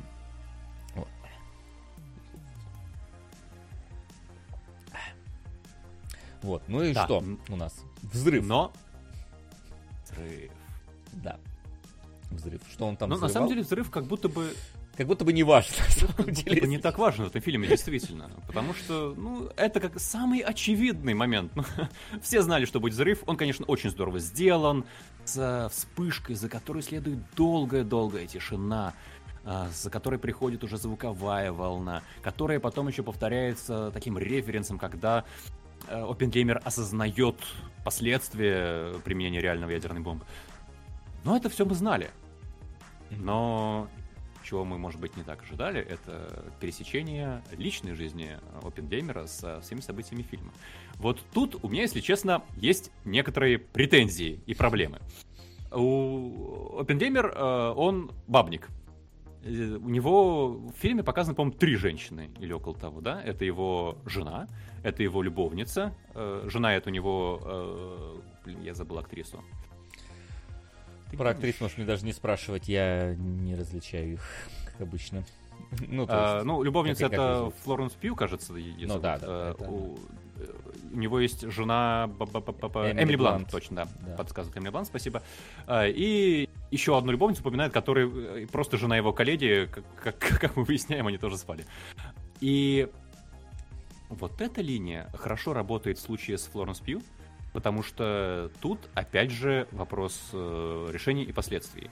То, что он женился, но все равно крутит с ней шашни, приходит к ней разговаривать, приходит к ней спать. А она потом кончает самоубийством, и он понимает то, Там, что кстати, это даже непонятно, кончает ли поступков. она самоубийством. Там, потому что, если ты посмотришь внимательно, там моменты, она вот стоит перед этой, получается, ванной, да, там кучу этих подушек скидывает туда и опускает голову, а есть, и там начинается резкий монтаж, и есть один кадр, где ее держат за голову и вниз вот так вот, типа, давят. А потом тебе показывают, что этого не было. И то есть там как бы не совсем понятно на самом деле, э, совершила она самоубийство или нет, потому что, ну, оно так... Там, там буквально мелькает кадр, где вот э, есть это. Есть Но чьи-то руки. Но- напомню, когда Нолану говорят, что вот... э, Не Нолану, померла. Оппенгеймеру. Ой, не Нолану, блин. Оппенгеймер, да. И он пытается понять, что же случилось. А, ну, это, по- по-моему, момент, где вот он там на лошади сидит, ну, где на лошади его жена при- при- приезжает, и он там сидит. А я думал, есть ли что-то общее между Оппенки Оппенгеймером. Я даже что-то не сразу сообразил, что Оппенгеймер лошади, большой да? любитель лошадей. Да. А, вот, то есть там есть да, такое и вот- вот какое-то... Да, ну как бы... Намек. У меня Ну, просто такая fine detail, на читал, самом деле да, не же, особо перед- важно. э, об этом. но- Да, вот э, ли- линия Флоренс Пью, к ней вопросов вообще у меня нет. Действительно, понятно то, что... Ну, э, Оппенгеймер не понимает... э, э, ка- Не то, что, ладно, не понимает, как будто бы он дурак. Нет, он живет в мире неизвестности, и сложно предсказать, какие последствия будут твоих поступков. Ему, очевидно, интересно Флоренс Пью, а ему его тянет к Флоренс Пью. И это приводит к таким последствиям, э, за которые он, ну, все-таки приходится ему нести тоже какую-то ответственность. А, но вот есть у него жена. И я, если честно, вообще не понимаю, нафига ему эта жена. Здесь Эмили Блант показана какой-то совершенно недалекой, бесполезной, глупой женщиной. И когда у тебя есть такая интересная, замечательная Флоренс Пью, нафига, нафига тебе такая Эмили Ну, Блант, типа, смотри, героиня? Флоренс Пью, насколько я понимаю, почему он не может быть с ним вместе, потому что она-то вот как раз связи с коммунистическими партиями там продолжает поддерживать, и для него, человек, который работает на государство, причем с государственными секретами, это бы, ну, было бы, скажем так, дополнительным э, поводом а, отстранить его от этих дел, не дать ему там той- вот этот самый уровень секретности и вот это вот все. То есть она отягощающий элемент, если бы она была его женой. Вот, хотя у него и текущая жена А тоже там. тоже, да. Да, но Муж типа, она- погиб на войне в Испании за республиканцев, сама тоже партбилет получала. ну так что, да, наверное, но- получше, конечно, чем Флоренс Пью, но все равно, наверное, в Америке есть другие женщины. Ну, другие ему, видимо, не так были и- и- интересны в этом плане. Ну, то есть Ну, тут как просто раз вот- именно вот... Да, я на нее смотрел, и я не совсем понимал, а как бы, а почему Оппенгеймер ей-то увлекся? Даже забавно отчасти про то, что она такая, ну, ты знаешь, из-за меня что-то никто не получился, буду домохозяйкой. И как только у нее рождается ребенок, такая, я не могу! Давайте, давайте отдадим куда-нибудь этого ребенка на пару годиков. И Да. даже Кому- домохозяйку. коммунистам давайте отдадим. Собственно, пускай растет там. Ну, Да, то есть как будто бы вот э, героиня э, Эмили Блант, она здесь э, возникает вопросы. И при том, что ты такой бабник, и у тебя такие бабы были, почему ты вот остановился на ней, на, на нынешней своей жене? Что тебя в ней привлекло? Я вот потерял с ним связь в этом моменте. Ну, вот я тебе вот говорю, что, ну, вот такая, такая вот история. То есть, да, нам других не показывают особо женщин, поэтому у нас как бы выбор между вот э, более соблазнительной с его точки зрения Флоренс Пью и менее такой вот, ну, типа, именно как героини. э, То есть просто Блант. показано, Но- что они прям, э, ну, хорошо ладят с какого-то момента. Он делится с ней своими тревогами, своими рабочими моментами. Э, вот это вот их, да, заноси белье, Мгм. как признак того, что испытание прошло успешно и исследование продолжается. А, но она как будто бы не Ну, я согласен, что, уровне. что- что это, честно, даже и сама, э, это, сама ветка с, с Флоренс Вью, она тоже где-то на самом деле развивается, как будто бы в начале как бы есть, а потом где-то совсем на фоне присутствует, что она есть, и не более А, знаешь, того. как бы я это сформулировал, Флоренс Пью интеллектуал, и он как- с точки зрения фильма через нее раскрывает вот это вот свой взгляд на мир с точки зрения такого мифологического начала. Он же цитирует ей вот эти вот индийские, э, как это правильно назвать? Мифы, да? Да, да, Я разрушитель миров. Это диалог э, с кем-то с другим сложно провести. Вряд ли ты будешь с Нильсом Бором, да, про разрушителя миров разговаривать. А вот с э, интеллектуалкой, которая, да, тоже читает э, Веды, неплохо заходит такой разговор. Ну, тут да, для этого она, конечно, вполне себе подходит, но вот именно как персонаж, она тут... То есть, я, если честно, ну, не до конца проникся даже, в принципе, всеми взаимоотношениями опенгеймера здесь с женским полом. То есть, что со своей женой ты не, не видишь этой страсти. С Флоренс Пью оно побольше, но тоже, если честно, оно скорее смотрится как вот э, сиюминутный случившийся роман, который вот он такой быстро Чё-то пришел. затянулся. Да, быстро пришел, быстро ушел, по идее. То есть они там буквально встречаются первый раз на сборище вот этих вот э, коммунистов и сразу же такие, хоп, сразу же в постель. Ну, ты смотришь, ну, подцепил телочку на вечеринке. Просто сейчас э, вечеринки, они там под, под, под дабстеп, а тогда вот под под Маркса были. Ну, вот. Просто раньше другие сейшены были. Вот. Поэтому тут оно настолько не... Ну, как бы, как знаешь, как в этой, как в кибердеревне, вот вся ветка с этой, с э, голографической женщиной и главой корпорации новым, ну, она такая, типа, ну, есть и есть. Тут, конечно, понятное дело, что это э, разные лиги, но именно с точки зрения аналогий, мне кажется, для меня, по крайней мере, так, если честно. То есть влияние личной жизни опенгеймера на события, мне кажется, даже показаны не особо значимыми здесь. Скорее, просто нужны для дополнительного раскрытия героя, но не более. Целом, да, но, по крайней мере, Флоренс Пью раскрывает, мне кажется, ее прям хорошо. И с точки зрения ответственности, И и с себя. точки зрения вот этого вот мифологического взгляда. И себя, да. Я не ожидал, что будет столько откровенных сцен, если Тебе? честно. А по продолжительности, скажем так, потому что с Флоренс Пью они там сколько? Минут 10, мне кажется, сидят на креслах голые и обсуждают. Да ну какие 10, там минуты 3, наверное, 10? сидят, если честно. Три? Да ладно, так Да долго я казалось. Да не-не-не. Так. Э, Жене так будешь говорить. Казалось так долго. Вот, поэтому... э, Вот. Ну и что? У нас остается не- необсужденным еще, э, собственно, сам фи- финальный акт. Вот это и Траус, все. да, когда он Да. вступает снова персонаж Дауни младшего. А, Блин, вот э, опять же, показывают два процесса бюрократических. У Нолана вообще в какой-то комор... О, блин, ну Нолан. Почему я опенгеймера Нолан называю? Потому что проще Опенгеймера. кажется. Вообще в какой-то коморке. Опи его называли друзья, поэтому, да, чтобы не заморачиваться. А, у Опи все в коморке какой-то происходит, у Страус, конечно, в более пристойном зале, но и то, и другое несут просто дело о допуске государственной тайны. А для ученых такого уровня и организаторов такого уровня допуск государственной тайны это, по сути, либо ты занимаешься этим проектом, либо не занимаешься. И у обоих в итоге получается, что не занимается. И тут опять вопрос, к чему приводят последствия наших решений. Э, обиделся Страус на OpenGamer, закопал его в свое время, и вот так ему аукнулось.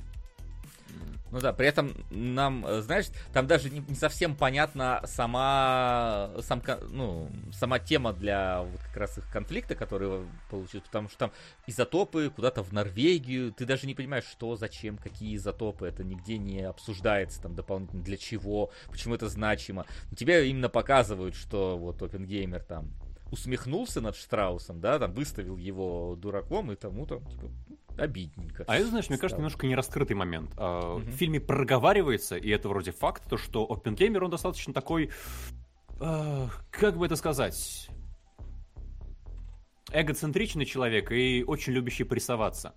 Неспроста на него действительно женщины вешались. э, э, блин, в, случае с Флоренс Пью, конечно, двусмысленно это может прозвучать. И, ну, не то что экстравагантный, но пару любящий так выступить, над кем-то посмеяться. Нарцисс, он подсказывает, что-то такое в нем было, да. И э, здесь это его качество как будто бы совсем, между прочим, не очень важно, не в очень важном случае для него сыграло, просто усмехнулся над вот этой вот идеей, которую предложил Страус. А Страус-то закопали из-за этого, и Страус запомнил, Страус... Может, Штраус его лучше называть? Я что-то Да говорю. говори как угодно, вряд ли он обидится, я думаю, на тебя. О, на Да, тебя и он Страус точно не закопался. Эм, обидится. В песок, знаешь. да. Да-да-да. Крылья, ноги, главное хвост. Вот. Вот это. Да. Так что вот это вот как будто опять же работает на мою любимую тему фильма и дополнительно, опять же, раскрывает Оппенгеймера. Потому что чем заканчивается линия конфликта Страуса и Оппенгеймера? Без Оппенгеймера, что самое примечательное, Страус кричит буквально своего помощника и говорит, ты думаешь, этот Оппенгеймер начал переживать вот после испытаний бомбы, потому что совесть его загрызла? Ты думаешь, японцев ему жалко? Ты думаешь, он сейчас хочет все переиграть? Да ни черта подобного. Он э, хотел, с одной стороны, стать величайшим ученым 20 века, да, который изобретет э, атомную, поймет, как обуздать атомную реакцию, и при этом избежать э, памяти о нем, как э, там о массовом убийце. Ему это замечательно удалось, поэтому если он еще раз там э, перед такой, таким выбором окажется, сделает ровно то же самое. Изобретет бомбу, а потом даст э, Труману э, ее использовать, чтобы Труман на себя как бы взял всю эту кровь. И ты смотришь, а мы можем утверждать, что он не прав? Он говорит что, что, что противоречит тому, что мы увидели? Нет. Нам наоборот показаны горящие глаза Оппенгеймера, когда он занимается этим проектом, когда он понимает, что он побеждает природу. И да, как будто бы все замечательно ложится на слова Страуса. Да. Но, с одной стороны, стороны... И, и, ты, ты слушаешь, когда там Оппенгеймер, да, сидит, ну, ну, рассуждает относительно того, а куда там будет применяться, может быть, там, типа, не стоит применять и так далее. А потом тебе через слова другого персонажа, обвинителя, собственно, в деле Опенгеймера, да, доносят вот это вот все. Ну ты же был на этом самом, на совете. Ты же тоже выбирал цели в Японии. Ты же тоже это, это, там был. Ты же что-то там попытался их остановить, ну там высказал какое-то это, там, что ну не все ученые согласны.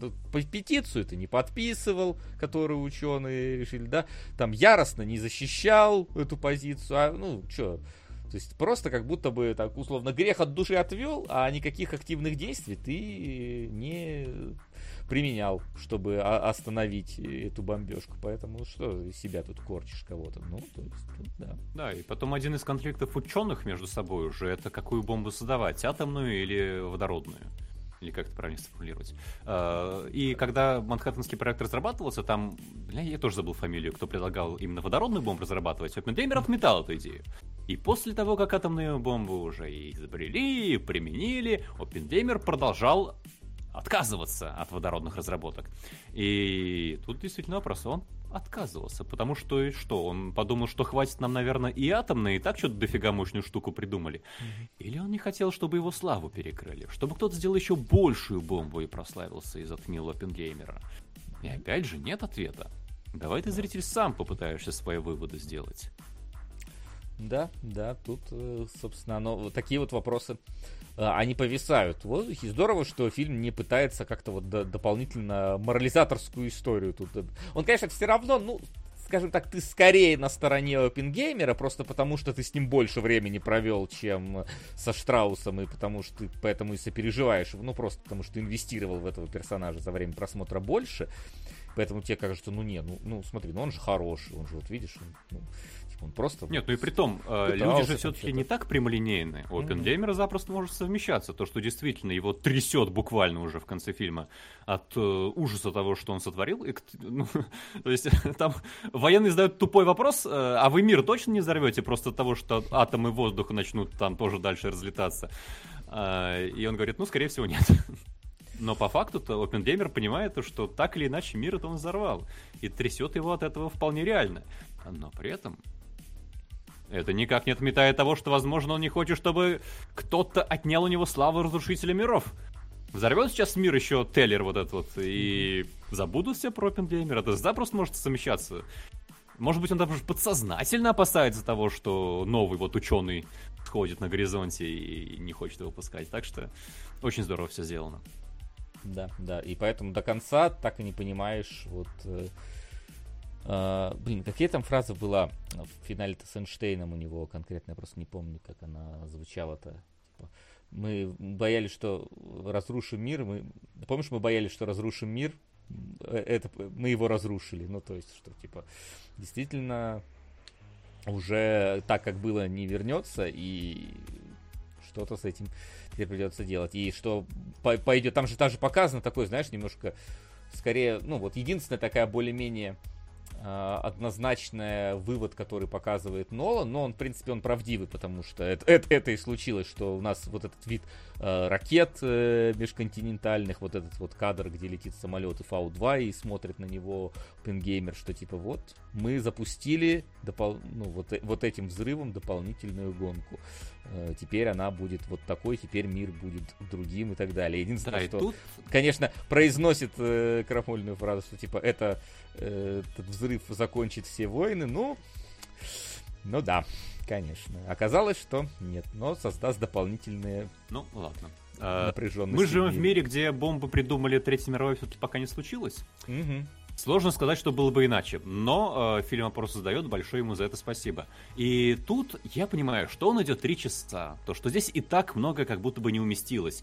Но вот на эту идею еще бы, мне кажется, замечательно сработала э, перспектива с точки зрения Фукса, который как раз и передал бомбу советам э, разработки. Потому что э, ну, тоже интересная же история. Был такой прям идеалист-идеалист, тоже еврей, который из Германии там э, бежал от Гитлера. Кстати, блин, фильм замечательно показывает, что сколько Гитлер сделал для американской фундаментальной науки. Ну это да. это Взял всех интересно. своих ученых-евреев, да, и- Это- и прогнал. Это мы еще этого, э, как, господи, вы- вылетело из головы. Как у них? Фон, фон Брауна э, не, не берем в расчет. Не, ну фон Брауна все-таки уже после войны. А Ну да, все, ну тут много чего после войны происходит на самом деле. Там же даже сброс, они такие, блин, ну Германия уже сдалась, жаль, мы на них не смогли бросить бомбу. Вот. Да, вот и Фукс работал э, над Манхэттенским проектом. Э, бе- принципиально заявлял про то, что я не за деньги общественного совета работал, да, я за идею. И счел то, что, ну, раз у США есть ядерная бомба, значит, э, нужно для паритета и советам передать. И он же не один был. Там, ну, э, его-то не поймали. Поймали там потом супруга Фротенбергов, которых казнили вообще за государственную измену. И вполне логично, там обвинение говорило про то, что это самый самый вообще ужасный случай государственной измены в истории США. Потому что передали, по сути, секрет уничтожения миров, да, как э, выражая словами Венгеймера. И вот эта перспектива, мне кажется, тоже интересная.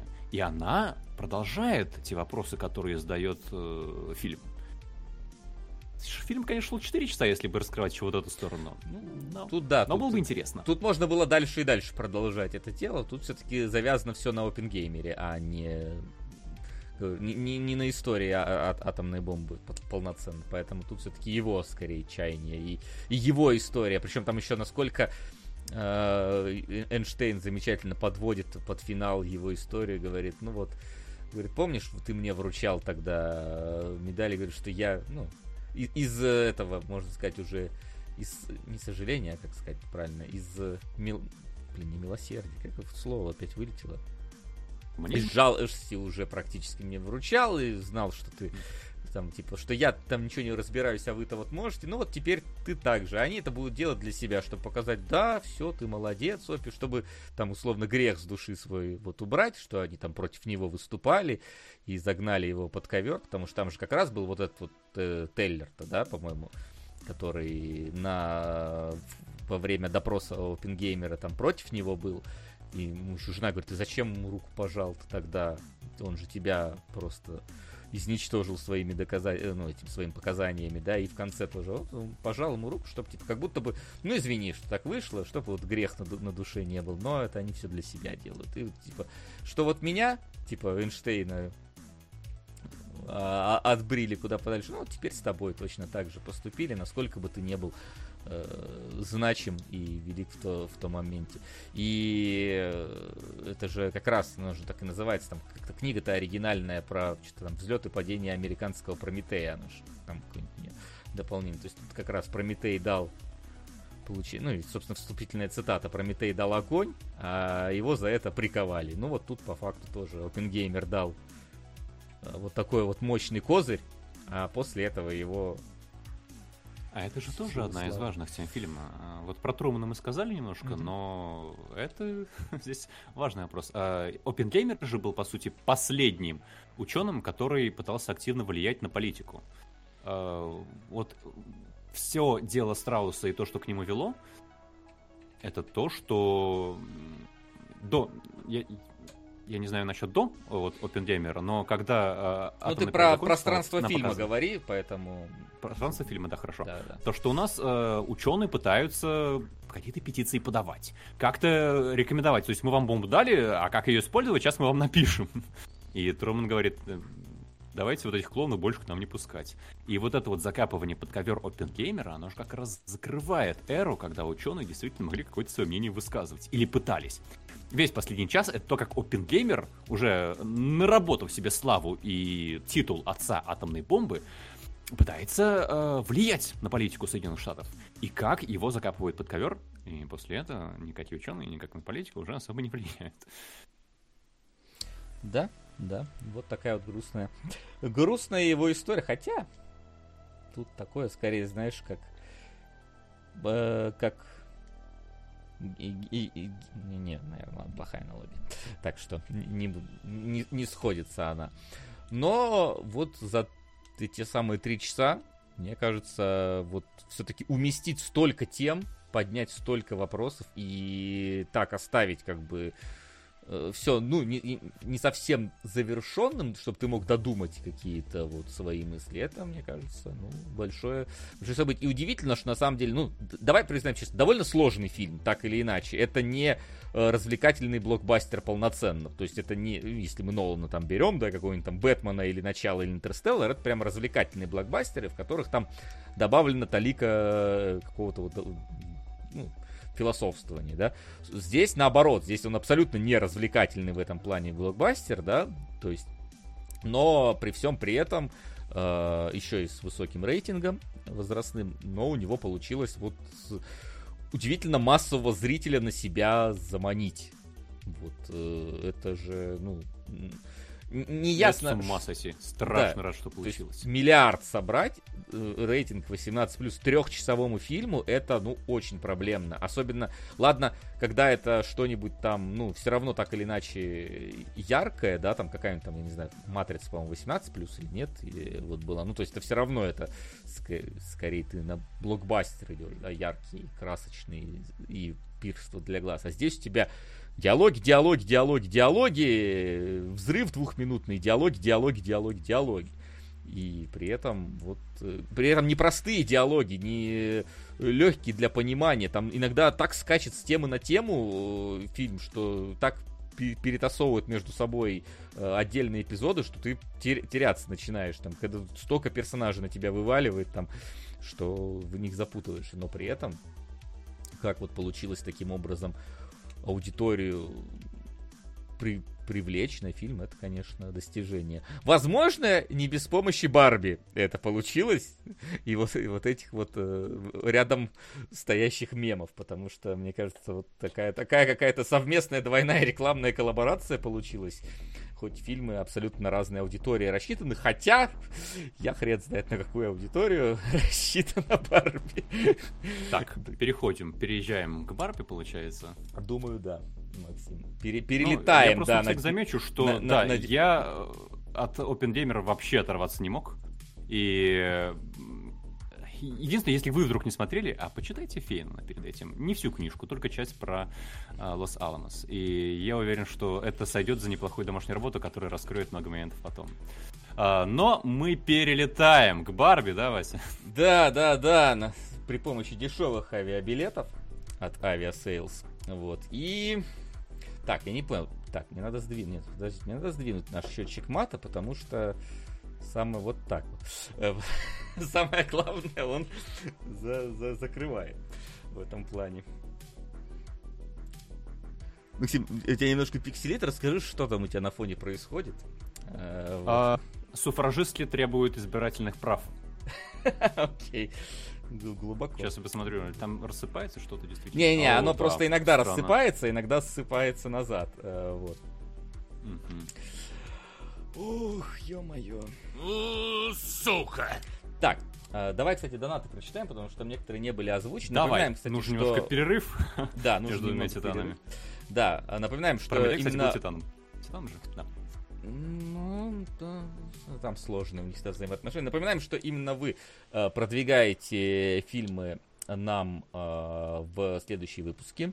Сейчас у нас пока что свинья и Суини тот э, на первом месте. Ну, на первом месте, наверное, боги сошли с ума, но это спешл, поэтому спешл должен у нас в два раза больше собрать. А, да, извините, в горячих наших обсуждениях, конечно же, не отметил, что это спешл. Да, да, да. Но если хотите поменять что-то у нас э, в топе, то милости просим, ссылочка под плеерами. Итак, э, Green Day News 100 рублей. Мой любимый момент, когда он сказал It's Open Gaming Time и начал лютапин геймерить. Да, хороший момент, не упомянули. Как и музыку, кстати, которая здесь, конечно, разрывает э, пространство фильма если уж дополнить, да, про музыку, там вначале тебе как раз Бор говорит, что, типа, э, математика, типа, не учи ее, слушай ее как нот, ну, не учи ноты, а слушай ее как музыку. И там каждый раз, когда у, э, собственно, пингеймера идет какое-то вот это вот научное э, размышление, там сразу музыка начинает играть специально под стать. Мне кажется, это сделано. Ну и насколько э, работали моменты э, вставки разных физических вот этих явлений такими скримерами. Просто в кинотеатре это тебя прям разрывало, потому что там были дикие басы в этот момент, и оно ты прям вздрагивал от того, как там электроны по своим орбиталям скачут. Вот. Все-таки в домашнем просмотре это не работает так сильно. Но это единственное, что не работает в домашнем просмотре, мне кажется. Так, Найт Демон, Бу. Фильм в кино ощущался как один непрерывный э, бэт-трип со всеми этими резкими звуками и фантасмагоричным представлением событий. А звездный каст радовал каждую секунду экранного времени. Нолан воистину гений. Восьмое чувство. Спасибо. Так, и вот этот, по-моему, был не озвучен. Привет, парни от 7 кос. Очень много времени прошло с того, когда я последний раз заносил копеечку. Вам, наверное, лет 5. М? Спасибо, что рестримите на YouTube на Doom 2005 года. Спасибо тебе тоже большое. Вот. Спасибо. Да. Ну что ж. Блин, закончилось. Закончилось питье. И началась Барби. Барби. Я помню, Максим, когда ты впервые посмотрел Барби, и по я же не путаю ничего, ты же отписался тогда в чатик. Сейчас, э, к сожалению, не могу найти твою цитату, хотя можно было, но что-то в духе, что это какой-то кошмар. Говорит, представь, э, э, блин, нет, надо найти твою цитату, наверное. Там что-то в духе, представь себе э, плохой развлекательный фильм и, вы, и вырежи из него весь развлекательный кон- контекст, контент. О, не помню, что я писал, правда, но э, могу немножко предысторию пояснить. Потому что э, Грета Гервик, режиссер, которая снимала до этого Леди Бёрд э, с чудесной Стершей Ронан, потом э, очередную версию «Маленьких женщин» с э, не только Стершей Ронан, э, мне нравятся. Замечательные фильмы, э, на мой взгляд. И и когда началась рекламная кампания Барби, было много негатива из разряда, что да вы чего. Еще и Мотел там, по-моему, отвечала за производство Барби. То есть компания, которая выпускает куклы. Ну, очевидно. Сделает оно, нам оно, сейчас какую-то подделку. Не, не отвечать. Как это, ну, как да, Hasbro э, на этих, на трансформерах, если я ничего не путаю. И я думал, ну, это же Гервик, наверняка там будет все гораздо сложнее и гораздо интереснее. И когда я посмотрел Барби первый раз, у меня возникло очень много вопросов. Это настолько тонко? Или это все-таки совсем не тонко, а очень толсто? И я сейчас смотрел и пересматривал с попыткой понять, которую я совершенно точно провалил, поэтому давай сейчас по ходу дела разбираться. Я до сих пор не понимаю, невероятно тонкий это фильм или максимально а толстый а, вот, прямолинейный? Знаешь, ан- аналогичная история. Мы где-то на середине фильма сидим, и я у Инны спрашиваю, говорю, это, я не понимаю, это так кринжово, что хорошо, или это просто кринжово, вот то, что происходит на экране? Заткни свой рот моим соском. Оп. Возвращаясь к унесенным ветрам. Обратите внимание при просмотре на занятия Рета Батлера. Довольно специфическое на то время. Спасибо. По-моему, в прошлый раз ты говорил, что типа, чем занимается главный герой. Ну, может, когда-нибудь э, посмотрим все-таки. Опа. Сука! Мне очень понравилась идея Сереги на прошлом стриме. Итак, для тех, кто что-то хочет поменять. По 10 евро на следующие 10 донатов. Блин, спасибо большое, Деливер. Единственное, сложно немножко с евро сейчас будет. Большое спасибо. Но, да. к счастью, калькуляторы прошли большой путь от времен OpenGame и Фейнман. Нам теперь не нужно сажать штат-секретарь, чтобы провести сложные расчеты. У меня есть калькулятор под рукой. Все, посчитаем. Большое спасибо. Да. Спасибо огромное. Я в первый раз посмотрел Барби. У меня до этого не было никакого э, никакой связи с этим фильмом. И вот финальное ощущение, особенно, знаешь, вот финальная фраза, она вообще поставила жирную точку в этой истории для так, меня. Так, напомни, пожалуйста. А, да, про, про влагалище, да?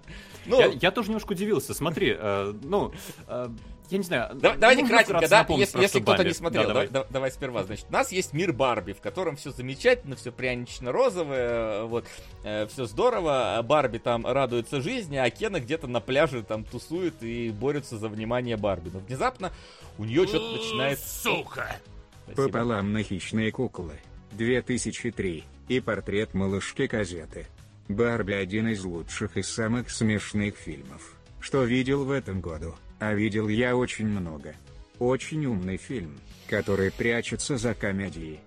Гервик очередной раз доказывает, что отличный режиссер. Слава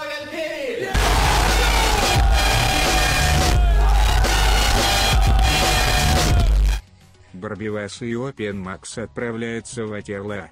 Спасибо большое. Блин, спасибо, Айсера. Айсера явно считает, что тонкий фильм. Либо это тонкий донат. знаю, тут два варианта. Либо это так Ух, полетели-то на акцию донаты. донаты по акции, ребята. Сегодня. Спасибо, Евгений. Ну, они там потом, потом зачитаем, те, которые не зачитываются. Да, давайте и почитаем тоже потом, а то это, боюсь, надолго затянется. Да, да. Вот, значит, но внезапно у нее что-то начинает ломаться в этой вот э, жизни у Барби. У нее там... Э, какой ты дурак! Это матом не считается. Спасибо. Спасибо большое. А, вот. И оказывается, что вот у э, нее там начинает появляться целлюлит, она начинает думать о смерти, у нее ломаются эти ее э, ноги на каблуках, которые обычно ходят, и выясняется, что надо, короче, отправляться в реальный мир, там с твоей куклой что-то происходит, с твоей хозяйкой, ты должна ее там починить свою хозяйку, и все у тебя в жизнь наладится. Вот, она туда уезжает вместе с Кеном. Сука! А, вот, спасибо. А, вот, и видит, что мир на самом деле не такой пряничный, и Барби, которые должны были принести вот рав равноправие для женщин, ничего не привели в, в настоящий мир. Сука! Оп, спасибо. Триггернули занести на 11.14. Спасибо, спасибо, конспират. Вот. И пошло-поехало, собственно. Дальше там уже дальнейшее развитие событий идет, в которых легко запутаться. Э, вот. В том плане, что именно фильм хочет показать. И начало, оно, в принципе, ну, нормальное. То есть оно прямо даже хорошо так э, э, мимикрирует под действительно какую-то вот кукольную реальность. Во-первых, оно снято там, видно, что на таких прям нарочито искусственных декорациях, чтобы оно как раз вот было ощущение, что это просто игрушки, которые там ходят. Там движение у персонажей сделано соответствующим образом, то есть э, там э, и Барби двигается, и Кен тоже там соот... двигается так, как обычно дети играют в игрушки. Ну, понятное дело, что все равно так или иначе актеры там ходят нормально, но плюс-минус, да. И вот в этом в этом было все нормально. Оно было дико наивно, дико такое прям э, дико по-детски, но в этом и смысл был заложен. А вот потом... Сука! Немного Гренландии декаданса в ленту. На господин оформитель. Спасибо, спасибо большое, Глеб. А, вот. Но... А потом... Ну, кстати, даже в этом сюжет. прячном моменте меня смутил Райан Гослинг, если честно. Он здесь настолько какой-то старый и усталый уставший. Слушай, ну я тебе как человек, который сегодня покрасил голову, да, могу сказать, что как только ты красишь голову в белый цвет, он становится скорее седым и накидывает тебе лет 10. Вот. Э, хорошо я побрился и от этого обратно эти 10 лет вернул. А, вот, поэтому тут, да, есть такая вещь. Тем более, что еще какой-то вот дополнительный осветленный грим, он подчеркивает еще и морщины. Поэтому, да, Райан Гослинг тут смотрится старо. Я могу это подтвердить. Вот в этом во всем. Оно так и есть. А, вот. а, а еще, помимо этого, что у тебя?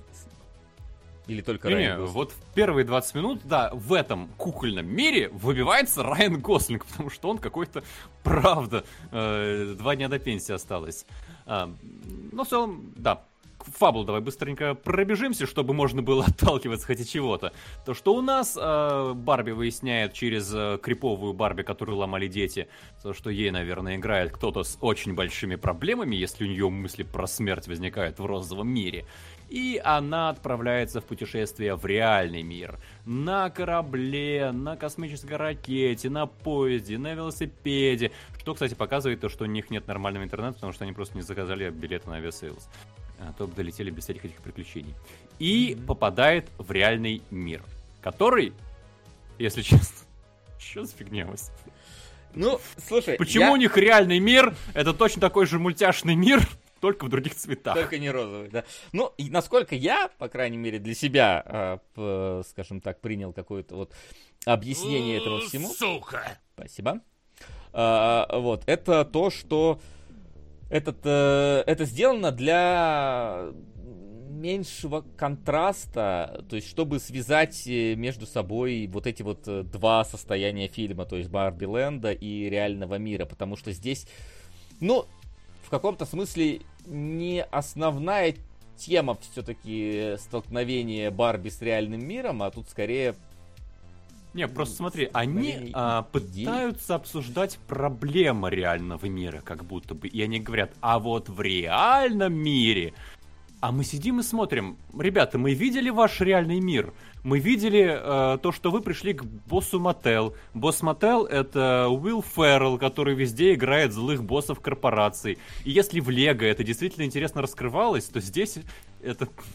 Боже мой, взяли Уилла Феррелла на роль злого босса, серьезно?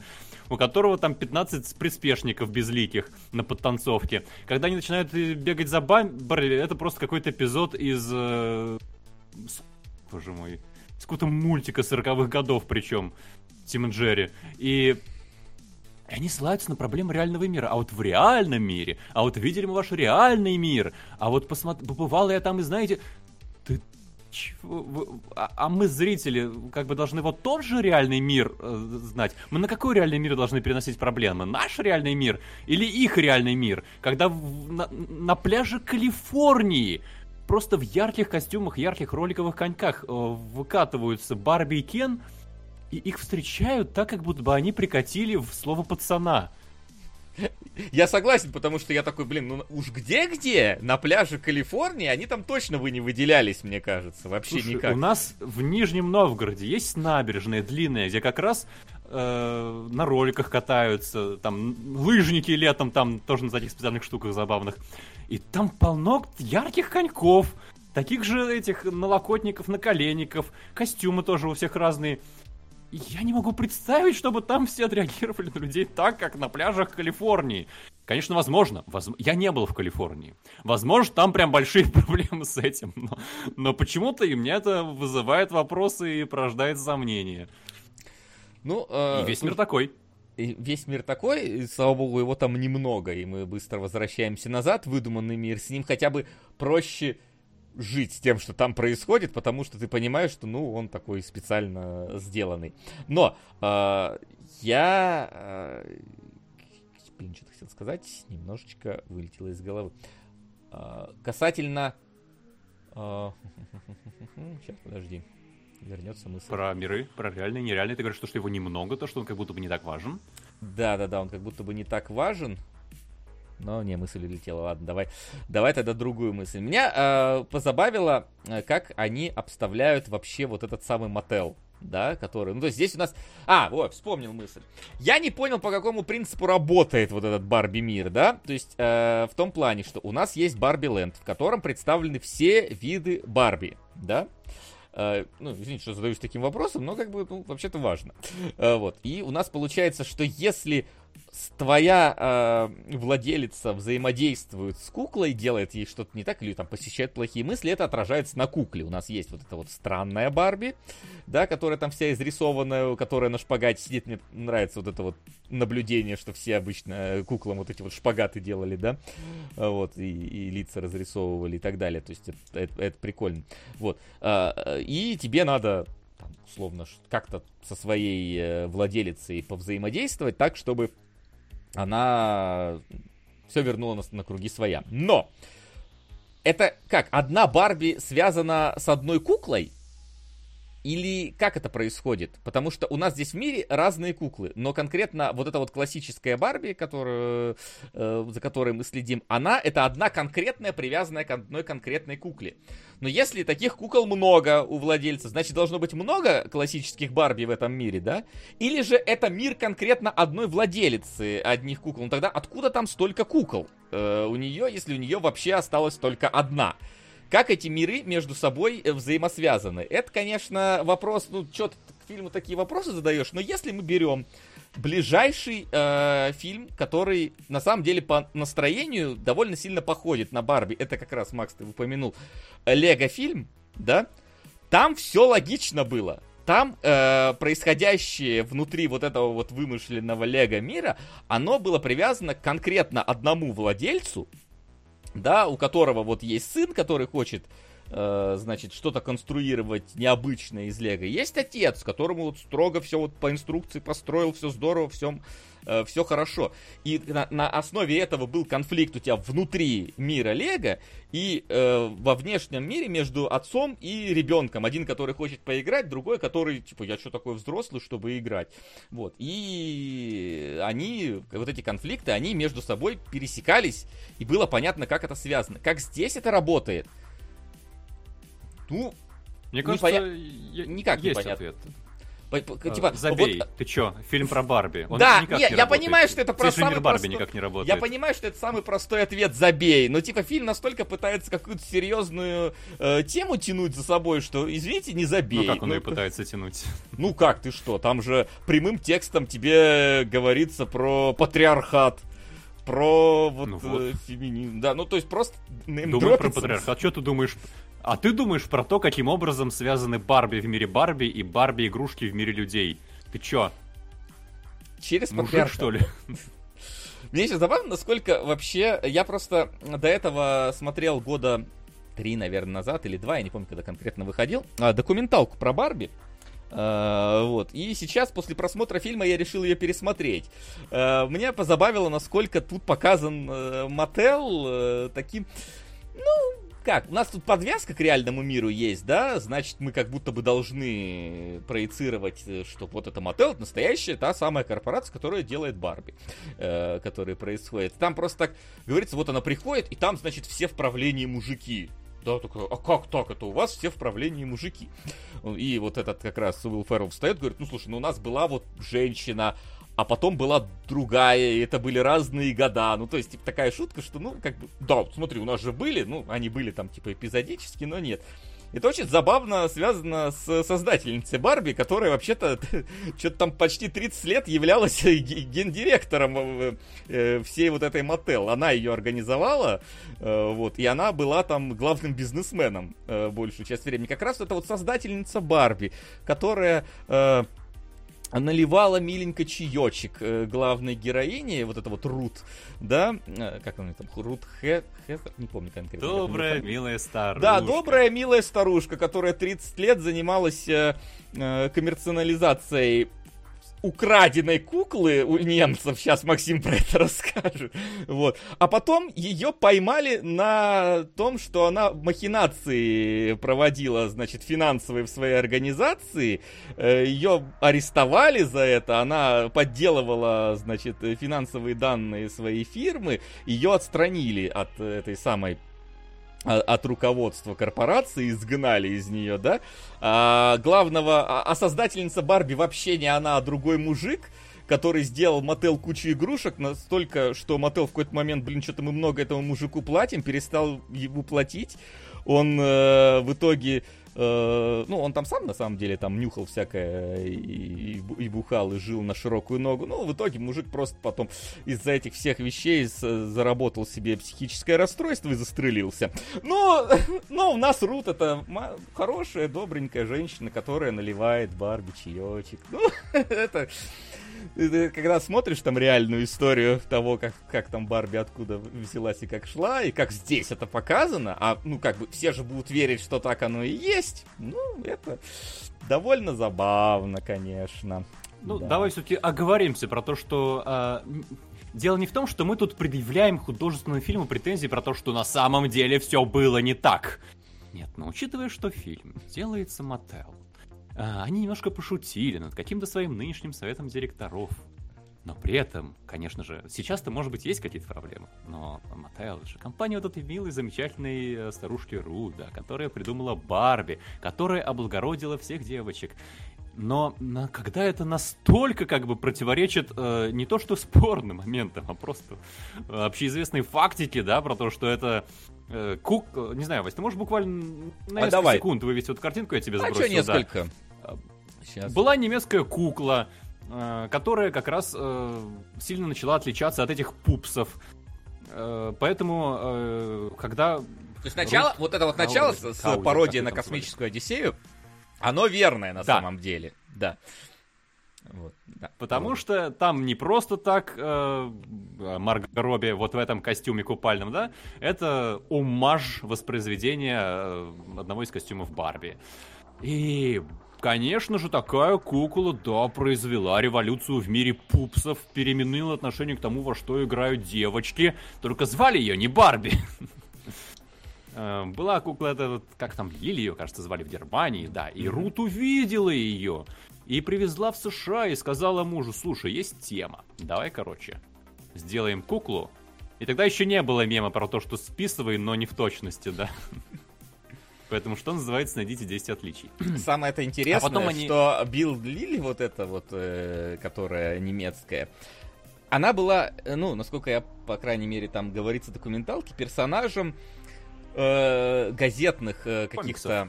Ну, да, газетных комиксов. комиксов. Зарисовок, да. Да, и она вообще-то там представлена, э, представляла женщину легкого поведения.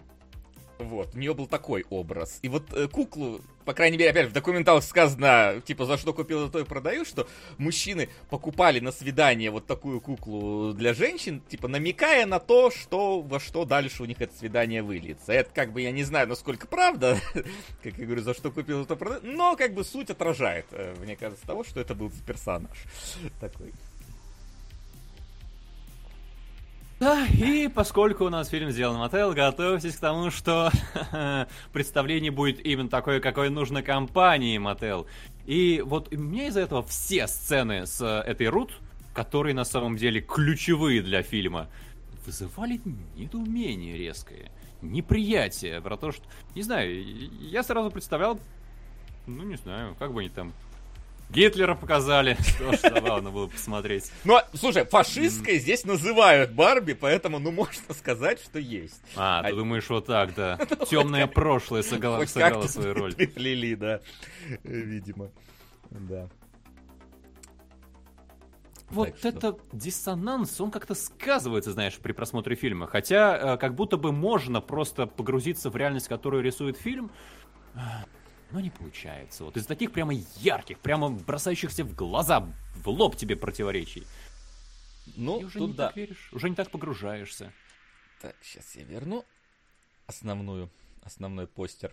Так, нет, подождите, подождите, слишком мало Гослинга. А слишком мало Гослинга, потому что у меня на самом деле, пока ты смотришь, Uh, Инна тоже подметила это, говорит, мы как будто La La Land второй раз посмотрели, потому что во всем этом вот uh, театре мне больше всего жаль Гослинга, как в прошлый раз было. Потому что, ну вот, он показан абсолютно таким вот потерянным, да, не знающим, что делать без Барби, он все э, не, не представляющим из себя ничего, все желающим, чтобы она хотя бы на него внимание обратила. И вот он наконец-то этого э, добивается, ну, и строит, правда, там патриархат, но он строит, потому что его жизнь была вот бессмысленна, он просто ее любил, а она не отвечала взаимностью. Настоящий лирический герой в этой во всей истории. Он, э, можно сказать... Тупой. Ну, тут все тупые, давай откровенно. Тут умных персонажей а, Про это чуть позже нет. стоит, наверное, да, поподробнее поговорить. Вот. А, вот. Поэтому... Так, ну, тут э, такое... Тебе опять кажется, то, что Гослинга, э, Гослинг заслуживает большего в этом фильме? Да, да, ну то есть, типа, он старается там что-то, он, он всегда хочет ей помочь, она такая, ой, мне не нужна твоя помощь. Ну, я понимаю, что кто-то скажет, что он навязчивый. Ну, блин, ну мы в мире Барби. У нас Барби и Кен. Да, ну даже, даже проговаривается, что у нас Барби и Кен. И когда, собственно, Кена создавали, самое смешное это на самом деле.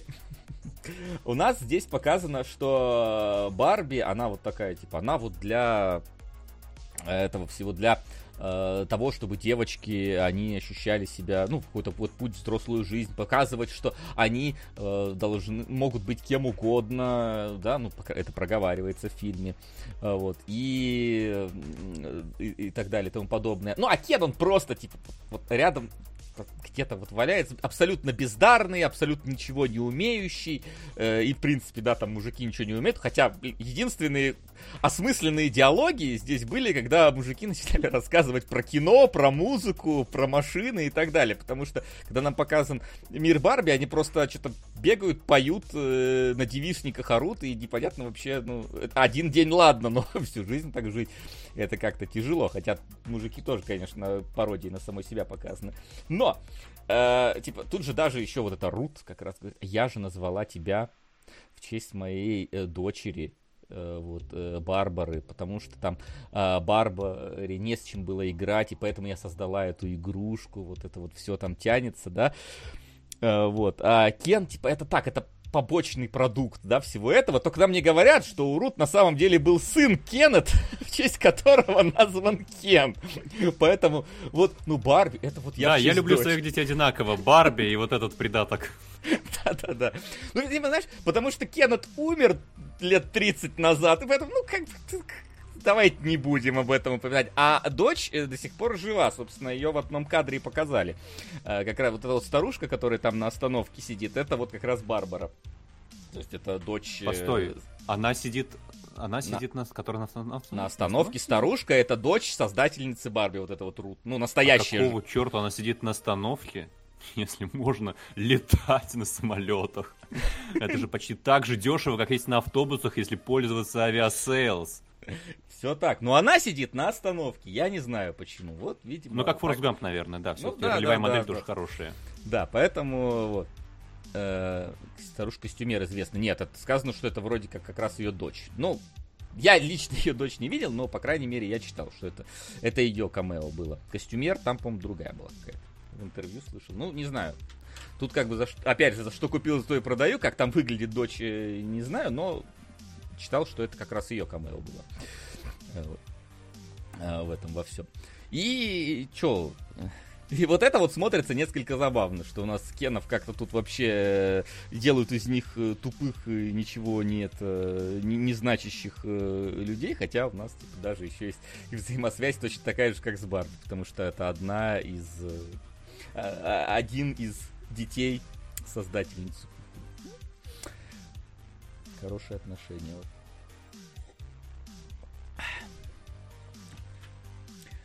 Ну, вот я, ну кстати, что? не знал про сына Кена. очень забавно. Я, я тоже, очень я, хорошо ложится я, я сегодня пересма- пересмотрел и такой, типа, о, так mm-hmm. Кен это еще и тоже сын будет. Вау. Прикольно. Я говорю, он там умер что-то, типа, э, в 90-м году. Или около того, поэтому там, там причем... уже не подаст. Да, да, да, то есть там, причем какая-то история тоже не, не самая хорошая смерти этого сына. Э, вот, поэтому, ну, это ладно, не будем ее затрагивать. Хотя, вот фильм сам переплел э, свой вымышленный мир с реальным миром, поэтому вот ты так или иначе его затрагиваешь. Плюс, потому что... Да, надо этот... только, слушай, надо как-то градацию вести. Реальный мир и реальный мир Барби и отдельный мир Барби, потому что как-то вот э, я начал с этого, правда, мне когда в Барби говорится про реальный мир, мне с чем параллели проводить? Тем миром, где и все на пляже такой пальцем издеваются над Барби и за то, что у них яркие коньки роликовые, или мне сравнивать с нашим реальным миром? И, и как, как, как мне это воспринимать? Я не знаю. Ну, пишет, нет, не Барбара была. Ну, окей, может быть. Но, опять же, я... Я читал, что это она была. Ну, может, не она. Это, это не отменяет истории про двух детей, с которыми у нас идет связь. Тут да, тут понимаешь, ну, как я понял вообще, в чем э, посыл э, вот этого вот всего кошмара, который происходит во второй половине фильма, когда Кен возвращается Постой, в Барби... кошмара с точки зрения фабулы или кошмара с точки зрения тебя как зрителя? Да всего вообще, на самом деле, в совокупности. Вот, потому что э, Кен, значит, он видит, что оказывается нифига себе, а мужики в этом мире что-то значит, а наоборот, женщины там куда-то э, за этого... Э, сука! Оп, спасибо. Куда-то там за, за воротник за, за, засовывают там постоянно, да, а можно лошади, машины, там он берет буквально книги и, такой, и понимает, что, блин, мы достойны большего, и он отправляется, значит, назад в Барби Ленд, и устраивает... Можно маленькую ремарочку тоже? Да, конечно, давай. Я не раз себя ловил на том, то, что у меня какой-то диссонанс с фильмом. Вот э, как, э, да, реагируют в реальном мире на Барби, э, как э, обстоят дела с Барби-куклой и прочим. И вот тут... Э, да, лошадь это продолжение мужчины, лошадь это мужская тема. Все в Барби Ленде просто начинают фанатеть от лошадей. И я опять же не знаю, как там в Калифорнии обстоят дела. Но вообще конный спорт это же женский спорт кони это женская тема, правда. Ну, обычно, да. Придите на конюшню, посмотрите выступление. Там э, ну, девушек огромное количество, мне кажется, гораздо больше, чем мужчин. Я, ну, э, занимаюсь немножко верховой ездой. Ну, не профессионально, в смысле, а просто вот на конюшнях там бываю, езжу. И почти все, кто этим увлекается на постоянной основе, это девушки. Это прямо в России, это гарантированно женская тема. И, да и всегда же... В Европе тоже. Знаешь, тут есть два, два такое. Всегда обычно девочки хотят пони, там, лошадей и так далее. Это такой, ну, устоявшийся стереотип. А весь этот фильм из стереотипов состоит, поэтому, да. Но другой у нас есть стереотип, как принц на белом коне, который приезжает. Поэтому тут как бы, ну, непонятно, в какую сторону вертеть диван. вот надо. Вот. Но я согласен, что кони... Ну, ну просто типа, я смотрю, у меня диссонанс. Хаммер, вот Хаммер смотрит... я понимаю, когда появился, да, пускай и электрический, видимо, для определенной категории мужчина этот Хаммер, которым тоже мужчина нравится. А, вот. Но, тем не менее, да, Хаммер понятно, но лошадь я тоже такой, ну, видел. А лошадь, и просто я смотрю на это, и опять же, а, вот вы мне показываете, что да, Кен вдохновился реальным миром, где мужики, лошади. И я сижу, смотрю, а мне, мне решать проблемы вот вашего Барби реального мира, потому что я смотрю на свой реальный мир, и он так мало имеет с вашим реальным миром, что как будто бы Сложно просто ассоциации проводить. Слушай, нет, тут на самом деле, как я понял, какая ассоциация, да? Вот у нас есть настоящий наш с тобой реальный мир, да, угу. в котором, ну, да, типа, мужчины доминирующую позицию занимают, да, то есть, ну, вот, патриархат, вот это вот все. А Барби мир — это мир матриархата, да, вот, типа, как вот ну, предпол... как условно, видимо, выглядел бы мир, э, если бы им занимались бы женщины. Ну, опять же, выдуманный мир, да. И вот э, ситуация, как нас ставят э, э в ситуацию, когда внезапно приезжает, э, мы смотрим на то, насколько Кены здесь бессмысленные и малое место занимают в мире, это мы должны зеркально проецировать на э, статус женщины в настоящем нашем мире. Типа, а вот да, посмотри... и здесь мы подойдемся к самому интригующему мне моменту. здесь я ломаюсь я этот момент, если честно, да, давай. Да, потому что вот тут у меня и возникает вопрос, это очень толсто и тупо, это или это невероятно тонко и весело? Потому что что происходит? Нам не объясняют как, но вот этот вот э, патриархат, подхваченный Кеном, как эпидемия поражает мир Барби матриархата. И все сразу начинают э, лошади, мужики, хаммеры, женщины тупо смеются и просто им поддакивают. Хотя и... они до этого так делали, если честно, там в фильме. И, и я пытаюсь понять, здесь режиссер, она что, пытается общаться уже с женской аудиторией? И вот эти вот смешные мужики, которые «О, кони! О, маленькие холодильники! О, пиво!» Они здесь являются такой пародией на э, современных э, твиттерных феминисток, что ли, получается? Или нет? Или они все-таки просто олицетворяют собой тупое мужланство? Как нам понять, насколько это тонко или толсто? Ты как это считал? Ну, вот у меня, я, честно, так далеко не глядел. Я просто увидел, что вот у нас показано, типа, вот посмотрите. Как будто бы этот фильм сняли, вот честно, он выглядит по постановке, да, как для детей. Он настолько наивный, настолько переигрывательный, настолько э, вот этот прянично яркий, что, ну, типа, серьезные взрослые люди на него, ну, пойдут только ради кека Барби Геймера, мне кажется.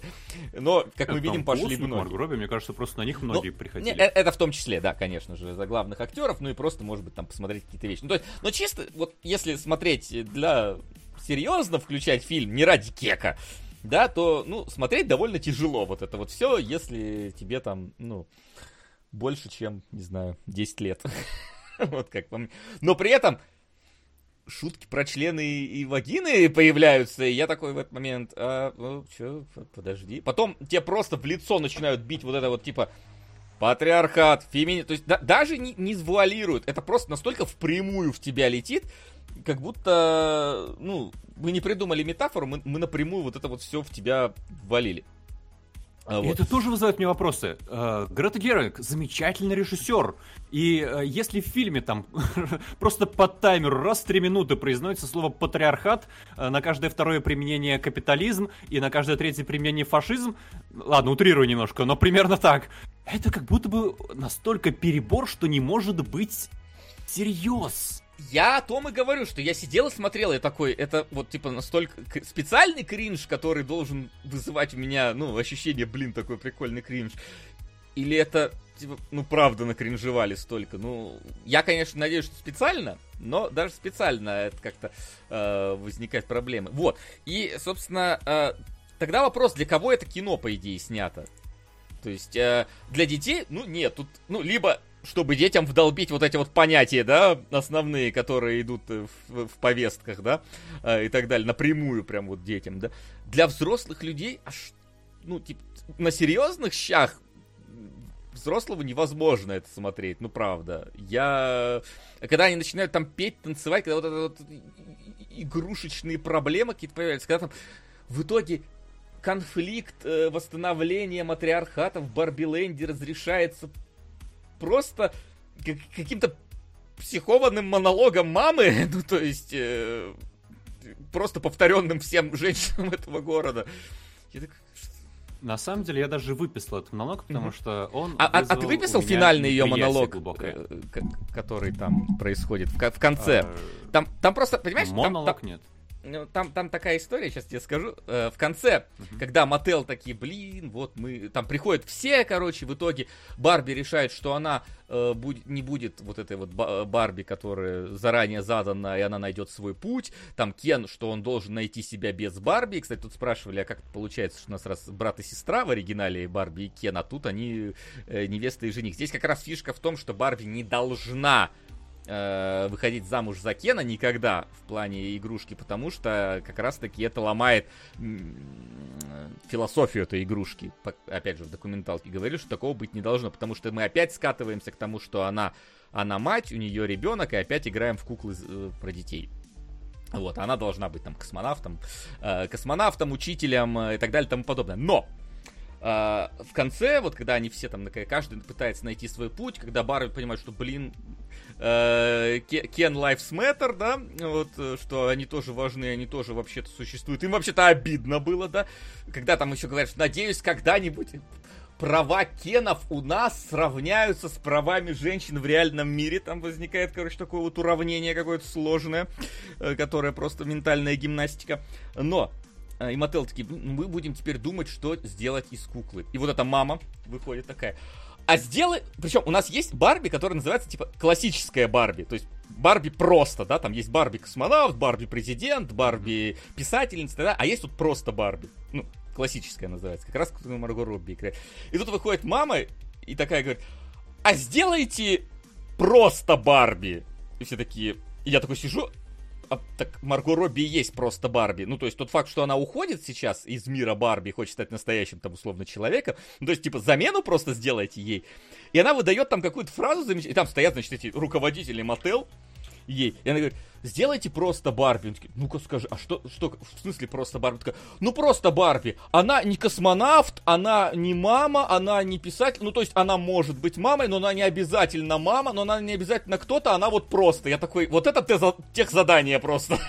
Великолепное. Э, поток вот мыслей, тут... который должен быть каким-то вот... Не, э, я тоже офигел на этом моменте. Знаешь, что мне вспомнилось? Э, Player Ready One игрок, игроку один приготовиться. Потому что там в конце тоже был какой-то абсолютно странный вывод про то, что Uh, ну вот знаете, э, все эти геймеры, да, они всем миром договорились не играть по вторникам и четвергам и решили таким образом проблему uh, того, что зависают в, в игрушках своих этих.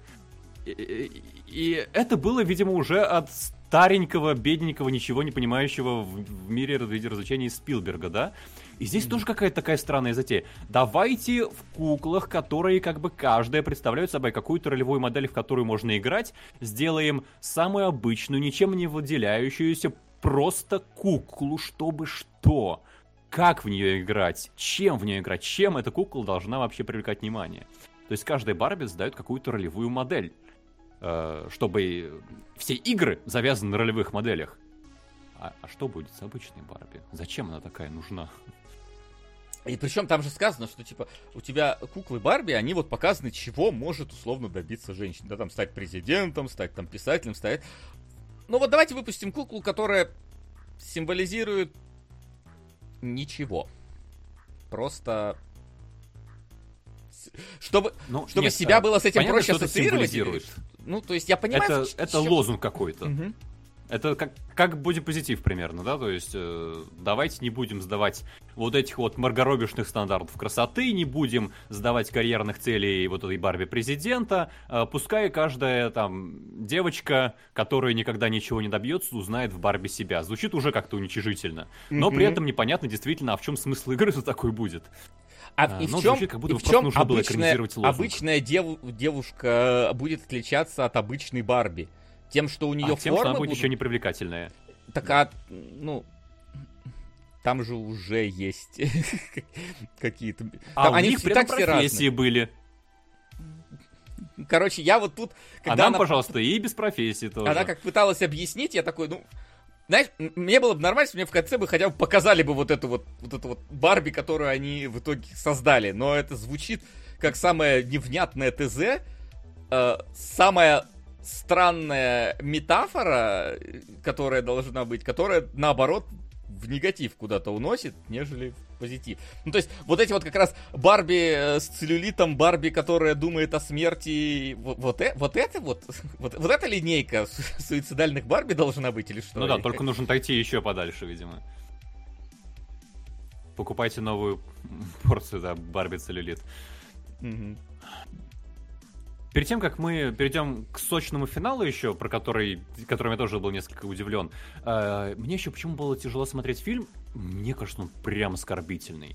Он большую свою часть как будто бы оскорбительный для мужчин, потому что здесь абсолютно все мужские персонажи это абсолютно бездарные и бесполезные идиоты, на которыми можно исключительно смеяться. Причем что в Барби мире, что в Барби реальном мире. Вспоминаем мужа вот, женщины из реального мира и дочери mm-hmm. из реального мира, который сидит у себя и никак не может одолеть э, вот эту программку, которая испанскому учит. Дуалинпа, видимо, сова Барби пришла и... Это еще и пришла и В Барби мире он еще более э, как-то этот акцент доведен до безумия, где все Кены такие, а женские персонажи как будто бы нет. Там ну, а, нет, Барби слушай... тоже мультяшные, но, но они все с достоинствами, они занимают какие-то позиции, они чего-то добивались. Ну это же как раз, это, это же как раз и должно зеркально работать на реальный мир. Типа, вот у нас в вымышленном мире. На реальный мир Барби. Да Ты понял? У нас вот типа в мире Барби у всех у, женщин есть какая-то. Да вот, ладно, ты считаешь, что босс, ты считаешь, что, что вот женщина Барби президент сопоставима да. с мужчиной э, боссом Мотел? Я думаю, да. По, по задумке, да? скорее Мне всего. показалось, да. там прям большая разница. Нет, я в смысле, что, типа, смотрите, у нас вот при матриархате так, так, так, а, а мужчины занимаются чем-то там на своем пляже, да, а вот в реальном мире наоборот, все мужчины при власти, а женщины где-то там вот сбоку стоят, ничего не делают. Э, вот, поэтому, ну, мне кажется, такая вот тут какая-то. Ну ладно, допустим. А, ну, да. И как будто бы в целом это идет так, что могут оскорбиться мужчины, и ладно, но жизнеутверждающий фильм для женщин, но во второй половине начинается сцена, когда вот эти Барби снова обретают э, свое сознание и начинают свергать патриархат. И вот тут, мне кажется, пора прямо оскорбляться женщинам. Потому что как это происходит? Они такие, блин, Кена захватили власть. Завтра они будут э, голосовать там за поправки Конституции. А, давайте их отвлечем. Что мы будем делать? И они начинают как будто бы играть в женщин из реального мира. И как это происходит? Они подходят к этим мужчинам, говорят, Ой, я никогда не смотрела крестного отца. Расскажи мне про крестного отца. И мужчина начинает искренне ей рассказывать про крестного отца. Давай посмотрим. Офигенный фильм. Я так рад, что вот ты там впервые его увидишь. Другая подходит и просит помощи. Слушай, я не могу разобраться в программке. Покажи, пожалуйста, как выделять в фотошопе. И он искренне пытается ей помочь. Давай я тебе тут э, покажу, как между слоями переключаться. И они начинают ими манипулировать, они начинают врать, они начинают притворяться. И как будто бы фильм показывает, что Барби воспроизводит поведение женщин реального мира. Применяют тактики женщин реального мира. И правда, блин, тут мне уже стало просто неловко. Это отвратительное просто. Как будто бы все, что женщины могут делать, это врать, притворяться и манипулировать, и провоцировать. Но это же ужасно. Ну да, при этом тут реально показано, что вот типа, у тебя есть начало, где там женщины при власти, и у тебя там типа просто какая-то непрекращающаяся тутся вечеринка, а когда показывают мужиков, там показывают, что у них ну какие-то темы обсуждений. Они там вначале тоже, конечно, там пиво, машины, кони и вот это все. Но потом они такие, слушай, а ты слушала вот эту музыку, а ты смотрела вот этот фильм, а вот тут вот то все пятое, десятое. А вот он берет и ради нее играет на гитаре. Барби что-нибудь для Кена да. сделала? Блин, эти все весь вечер притворяются, что им нравится. То есть у нас есть Кены, которые хоть и дураки, но искренне, блин, искренне увлекаются, искренне э, пытаются помочь, искренне пытаются что-то показать, чем-то развлечь. И Барби, которые просто все это время прикидываются, манипулируют и пытаются их спровоцировать на драку вообще-то. Куда это годится? Я поэтому и говорю, что э, самый драматичный персонаж здесь, нам пытаются выдать, что это Барби, которая не знает, что она себе представляет, но самый драматичный персонаж здесь это Кен которого в начале э, его предмет обожания ни во что не ставит, он всячески пытается э, ей помочь, потом он, э, да, можно сказать, ее предает, свергает, но только для того, чтобы она на него обратила внимание, как на личность, как только она к нему обращает внимание, он сразу к ней полностью расположен, и в конце она его предает, получается, ну, даже не в конце, в моменте вот ну, этой нет, вот она драки. не предает. А, чтобы предать, нужно сперва, скажем так, присягнуть. Она ну, все-таки никогда... Я, не, ну, а, нет, смотри, нет, ладно, она, она притворялась, да. Не, она не говорила, когда да, притворяется. Классный, я давай. не про самый конец, да-да-да. То есть, типа, она его предает, когда он искренне к ней открывается, и в конце он остается просто Кеном искать свою вот э, самого себя. И он, он точно так же, как и она должна искать самого себя, и он должен искать сам, самого себя, только его все это время, ну, третировали э, в течение всего фильма. Мне кажется, он гораздо более драматичный герой. Фильм надо было назвать Кен. Бедняга Кен, а не, а не Барби. Потому что за Барби тут в основном все решают. И Барби все помогают. Кен никто не помогает вообще. Вообще, да. Он сам, сам, сам построил вот этот вот, э, патриархат. Как, это даже не показано, потому что вот, типа, зачем? А вот Барби, они там все собираются на этот консилиум, чтобы в итоге понять, как это сделать. Вот, короче,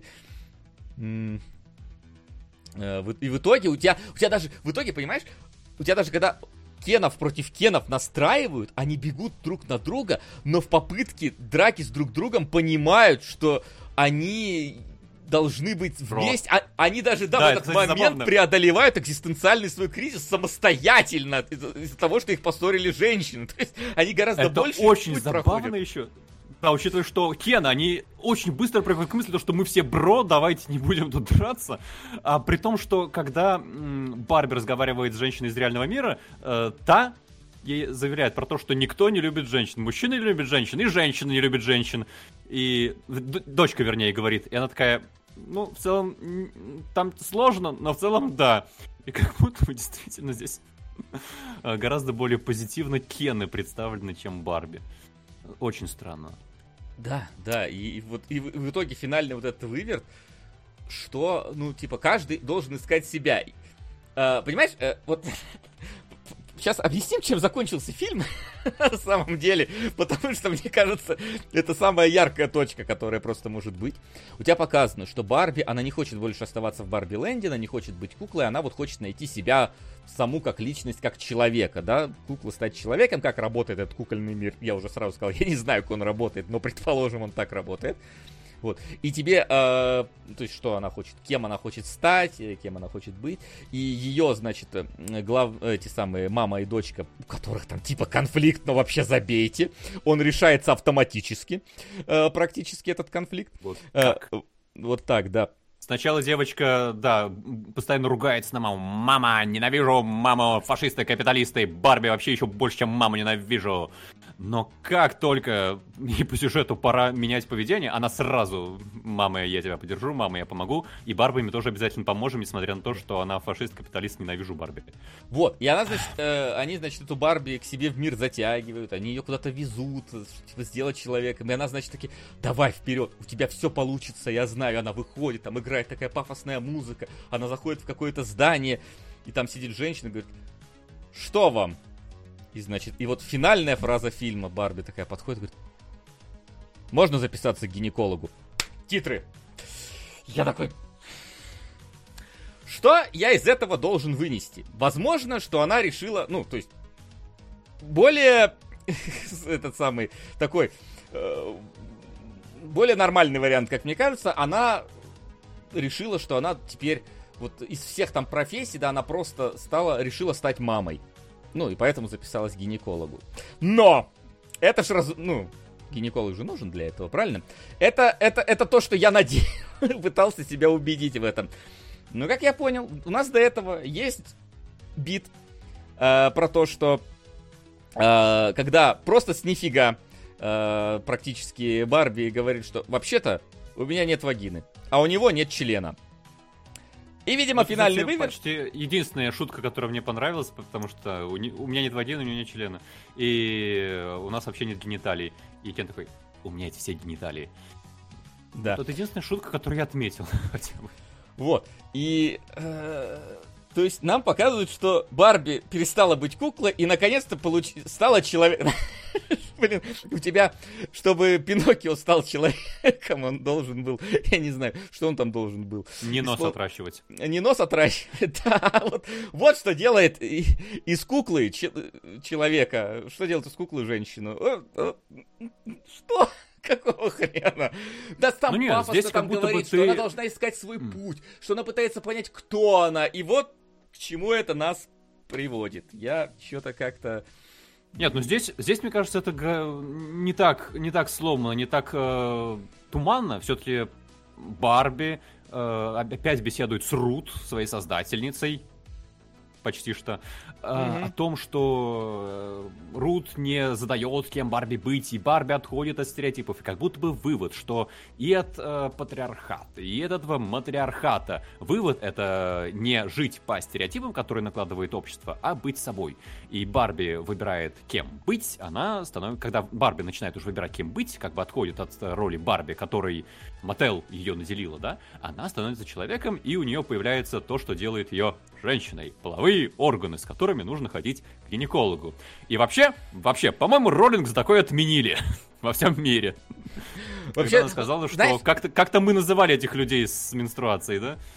Это да, но э, может ли это быть такой посыл, что вот смотри, вот у нас изначально, по идее, у Барби и Кена, типа, нет гендеров. И вот, а тут они решили выбрать. И так, ну тут просто повезло, что она решила выбрать соответствующий своей внешности гендер. А, а Кен может тоже себе вакину Мы не знаем. Поэтому может ну, тут... в целом проброс про это. Я не знаю, типа, я сидел в ахере просто от этой финальной фразы. Я, в принципе, от всего фильма сидел в ахере, но от этой финальной фразы сидел отдельно просто в ахере. Вот на этом вы заканчиваете фильм. Знаете, фильм обычно заканчивается какой-то рифмовкой, я не знаю, там, да, каким-то вот, ну, закольцовыванием, как-то у тебя вступление с финалом связано, но тут, извините, я что-то как-то кончился как личность. Мне кажется, реально, вот а, абсолютно точно Макс сказал, этот фильм, он оскорбителен и для тех, и для этих. Может, как раз в этом и равноправие, что он одинаково оскорбляет э, оба пола. Э, вот. Э, и при этом это, наверное, самый сексистский фильм, который я вообще видел в своей жизни от начала и до конца. Э, я почему отметил особо монолог вот мамы, монолог женщины из реального мира. Если свести его кратко, мысленно говорит, Эх, это просто невозможно в нашем мире быть женщиной. Э, ты должна никогда не стареть, никогда не грубить, никогда не хвастаться, никогда не быть эгоистичной, никогда не падать, никогда не терпеть неудачи, никогда не проявлять страх, никогда не восходить за рамки. Как э, невозможно быть женщиной? Мы просто вьем веревки, чтобы понравиться всем. И я сижу, я слушаю это. А в смысле, а почему вы делаете это как бы проблемой пола? Это что, проблема исключительно женщин? Почему вы ну, выставляете это вперед э, и как бы делаете этот вопрос половым? Чего? У ну, мужчин что, другие что... проблемы какие-то? Ну, потому что, вот это нельзя ну, потому на них что приложить. Кен, видишь, показывает, что мужчин мужчинам, типа, проще всего добиться, хотя, вообще-то, когда Кен пытается что-то, чтобы его куда-то взяли, его никуда не берут, несмотря на то, что мужчин надо что-то другое, там, образование, знание, как плавать, там, нужен диплом, но почему-то это все снисходит до того, что да, почему? Ну, может, и оно ладно проще. это говорили вот Окей. в Барби мире, где, ну, все такое кукольное, но это как бы говорит женщина из реального мира. И вот тут у меня возникает вопрос. Ну, в смысле, это как будто бы фильм, который до последних своих 10 минут сводит все действительно к вопросу пола. Тут используется слово them. Эти, они, те. То есть здесь идет четкое прямо разделение. И опять же, если только это не такая вот тончайшая ирония, когда мы смотрим на то, как вот эти вот мужики борются с матриархатом и выглядят потешно, нелепо, тупо и смешно, это не является какой-то еще ну, подколом в сторону э, радикальных феминисток, да, современных, то это просто тупо. А если это настолько тонко, то, мне кажется, большая часть народа и не доберется до этой тонкости. Все просто посмотрят про фильм, где э, патриархат это плохо на протяжении там двух часов. И в чем тогда ценность этой тонкости? Как будто бы она... Э, нет перехода, если здесь есть тонкость. Здесь просто есть вот этот глубочайший... Э, э, поверхностнейшее, наоборот, э, высказывание. И где-то на микро-микро уровне можно заподозрить что-то более э, тонкое, более глубокое. Но оно просто похоронено. И учитывая, каким образом народ зазывается на Барби, я думаю, те, кто придут за тонким, это будут единицы какие-то. Зачем оно тогда нужно, правда? Я до сих пор не понимаю. Да, все так. Фильм, правда, я в какой-то момент этом... просто вот бред настолько перевалил, что я начал теряться, что вообще до меня хотят донести. Э, вот, и... типа, Макс вот тебе пишет, э, ну просто ты не женщина.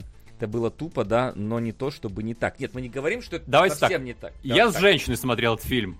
Ей тоже не понравилось. Я согласен. И когда особенно, да, когда там, знаешь, Э, женщина подходит и говорит, блин, я не знаю, как в фотошопе разобраться. Со мной э, рядом значит, сидит, смотрит этот дизайнер, который в фотошопе знает больше меня в 10 раз. Вот. И понятное дело, что добиться... Я даже не буду отрицать того, что мужикам, наверное, проще добиться действительно каких-то вот там, да, достижений в области социальных взаимодействий, карьерных и так далее. Но не, но не так, что вот только потому, что ты мужчина, ты вот сразу автоматически везде тебе открыты двери. Ну, может, где-то так оно и есть, но это очень странные места нынче, если честно. Вот, поэтому тут как бы я вот так. И Может, вот я это был заряжен, в принципе, на позитив, да, потому что мне режиссер нравится, э, но мне прям тяжело было смотреть этот фильм. Он как бы легкая комедия, но э, мне он не показался особенно смешным. Есть там шутки, местами даже можно улыбнуться. У меня таких моментов два, да, в начале, когда они, э, у меня все гениталии, и когда внезапно вдруг Кен запел в стиле 80-х. Просто вдруг внезапно начался мюзикл. Забавненько, но два часа. И не так это концентрировано, не так это весело, не так это комедийно, чтобы это было прям комедия-комедия для меня. Да. Поэтому я посмотрел первый раз, мне вообще было тяжело прям. Второй момент, я уже с интересом пытался вы, вот, поймать эту тонкую нить какой-то тончайшей иронии. И поэтому было чуть поинтереснее. И я уже был, ну, примерно представлял, чего ожидать. Но все равно, послевкусие отвратительное. Очень хорошо, что у меня получился бутерброд. Я сначала смотрел Опенгеймера, потом Барби. И вот сегодня с утра пацаны из слова пацана. Р- расскажите, как легко, как легко мужчинам, да? Собственно, посмотрите да. слово пацана. Так что, Ой, да.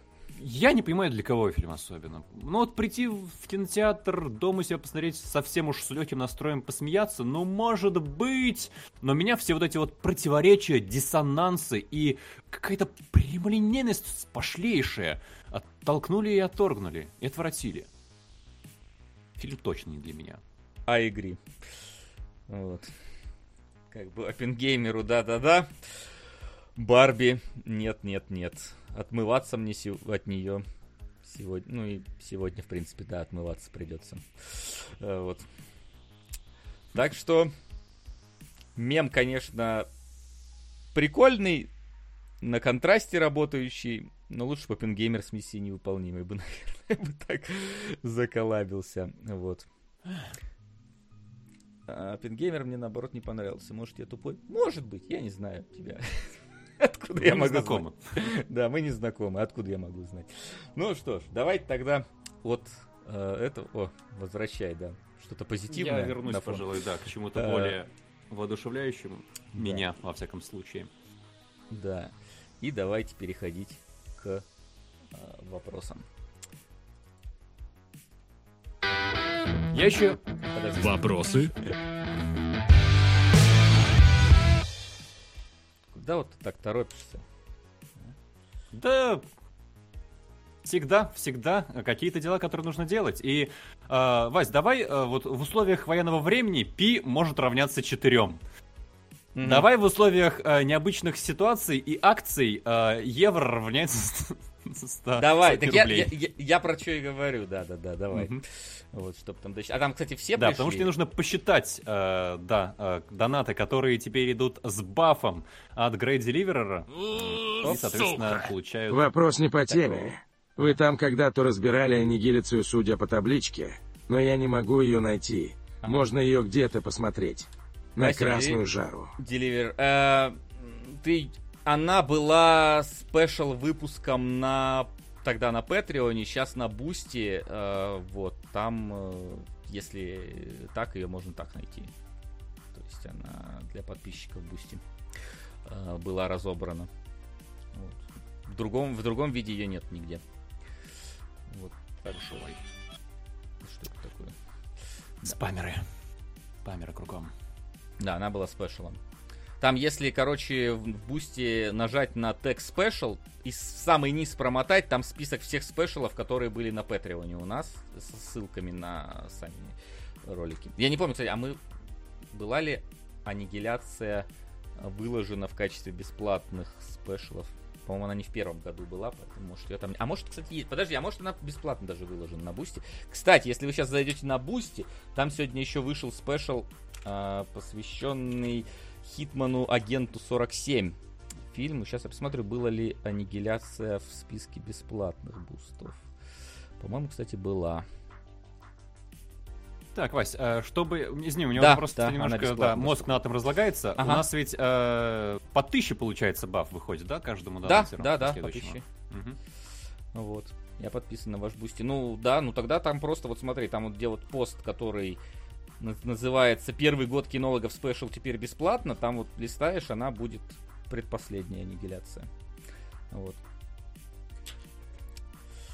Так что вот такие дела. Так, там пока Максим заполняй, я сейчас так посмотрю. Да, у нас вопросы в донатах еще были. Да, сейчас, во-первых. А, так, у каждого должен быть свой матч дача Хата Хаус и конь. А, а соточку на фильм а, не послать ли нам гонца? Немного Евда... Евдокиминга. Окей. На сериал на грани, он все более актуален. Так, а, немного Гренландии и декаданса в ленту на господина Оформитель. От региона занести 11-14. Да, посмотрел Барби, я почувствовал себя неловко. У меня было ощущение, как будто я случайно зашел в женский туалет на двойной провал. Так, здорово, господа э, оформители. Э, оформление стрима тематическое огонь. Радует такой креатив. Надеюсь, в будущем эту инициативу не оставите. Киньте, пожалуйста, 100 на Бэк и 200 на Наруто. Ну, там как получится, ребята. не всегда Ну что, получится. дальше Суини тот. Э, классная, опасная бритва. М- мои, мои, мои волосы Могу... этого не выдержат. Ну и твои, мне кажется, ближе к Суини Тоду, чем мои все. Могу э, побриться перед следующими кинологами опасной бритвой и посмотрим, что у меня получится. Не, у него же там как раз... А, если вдруг не появлюсь, вызывайте скорую. Длинные. А, что? Так, у него же как раз длинные растопыренные какие-то волосы. А, да, можно что Вот, может, там как раз как твердой укладкой там какой-то. Так, э, я хочу поменять э, мои 100 и плюс 10 евро от донатера на старикам тут не место. Окей, поменяй. А, а это кто? А, это Евгений. Ну, я так понимаю, что поменять это в смысле добавь просто 1100 к старикам. Потому что другие я не вижу тут от него донаты. Так что это просто такой типа типа кэк. Так, вот я пролистал. Так, полам на хищные куклы это было озвучено. Uh, it's Open Gamer Time. Это было озвучено. Вот. Давай тогда. Заканчивая вопросов, я там вроде больше не помню каких-то из донатов. Тогда да. переходим к вопросам из ВКонтакте. Можете еще зайти в группу, поставить там вопрос под постом с анонсом кинологов. А, там у нас есть мои любимые концептуальные вопросы. Не знаю, правильно вообще называю их так, а, но неизменно радует. К каким режиссерам вы подошли со словами «А ну-ка, поясни за концовку»? Ну вот, вот у нас есть э, один пример яркий, да. Но не обязательно к режиссерам, там скорее сценаристам должно быть. Но автором, как... я думаю, можно расширить. Ну да, да, да, каким-то автором. Просто какому, какому бы кину вы хотели подойти за концовку, пояснить? Не знаю, кто Мивайсо. Поясни. Только за концовку? Ну, так. Начнем с этого. Как говорится, а так? Да не знаю, слушай. Если вы там про какие-нибудь концовки типа начала, то нет, не хочется подходить. Зачем? Вот. Хотя вот за концовку Дюн... Ой, Дюнкерк, господи, э, довода можно, да, сказать, что-то там наворотил в конце. Можно было снять нормально, чтобы понятно было, что происходит на экране. У меня как в последнее время было больше претензий из разряда, что э, вторая половина пошла куда-то не туда. Вот тут у меня чаще возникает э, тому же Нолану, я помнится, предъявлял по поводу того, что э, Интерстеллар как будто бы начинает про одно и переходит на другое. И это вызывает диссонанс. Так что Короче, это гораздо чаще выходили. у меня случается, чем концовки. Но он вообще не грех сходить, чего. Ну да. Замечательный режиссер, как выясняется. Разносторонний. Недавно вот опять же на спешле разбирали его э, Да, кстати, бессонницу можете посмотреть. Тоже выпуск доступен.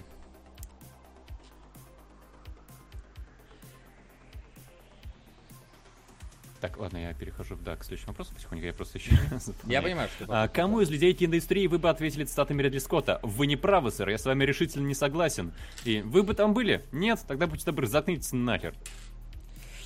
Да, это новая цитата Ридли Скотта по поводу его паровоза. А, вот, где его все там что-то обвинили в том, что, во-первых, фильм не очень, во-вторых, историчности там столько, что... Э, не знаю, кому кому у нас можно подойти?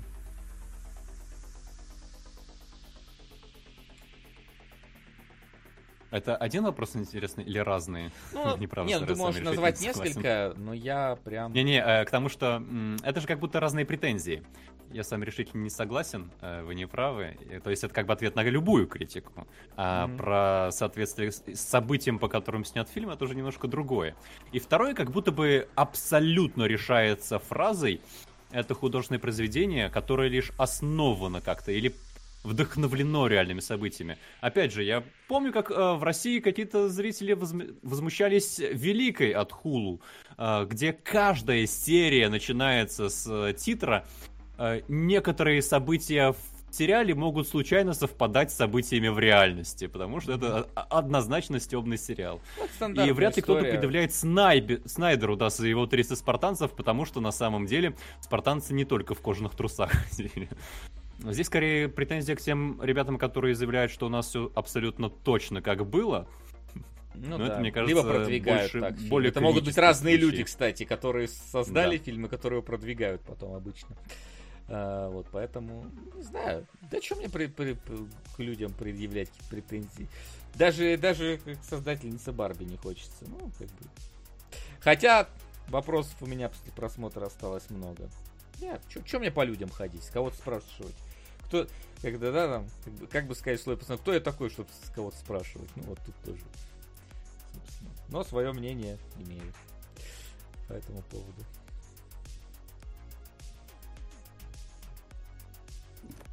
Хорошо разделение Бэк и Наруто отдельно. Ну ты Сколько там просто что ли Да. Я вам математик, что ли?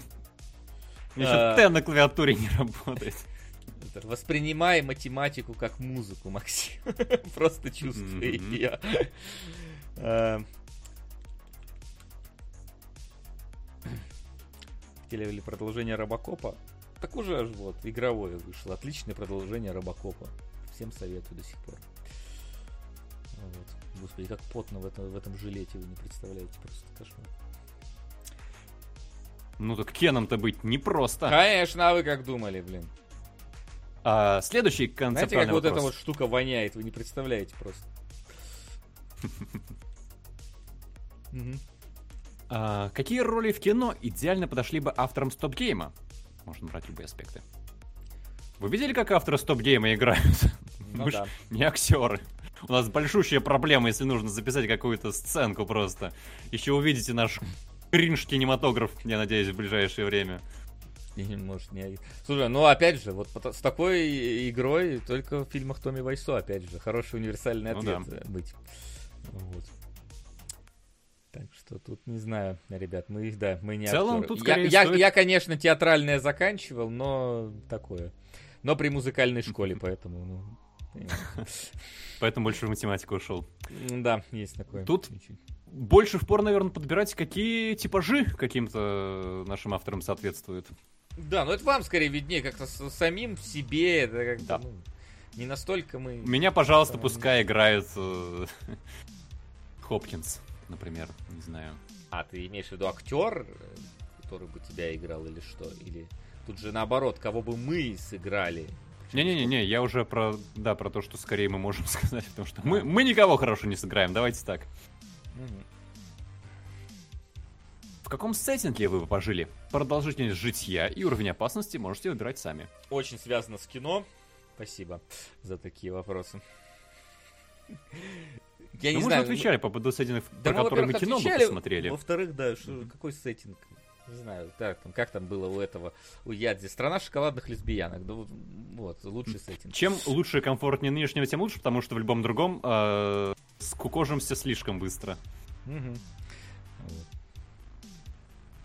Насколько часто смотрели бы фильмы, сериалы, мультфильмы, если бы не кинологи?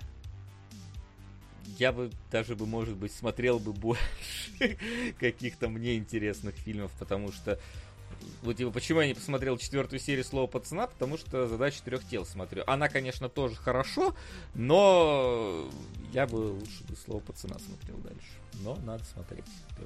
Кстати, сразу новость, пока у вас тут самое максимальное количество. А, в следующее воскресенье у нас должны быть сериалоги, но Дело в том, что в субботу у меня день рождения, и, честно, тратить его на подготовку к сериалу мне очень-то хочется. Вот, поэтому э, у нас, как обычно, в месяце одного выпуска нету, и это будет 3 э, декабря.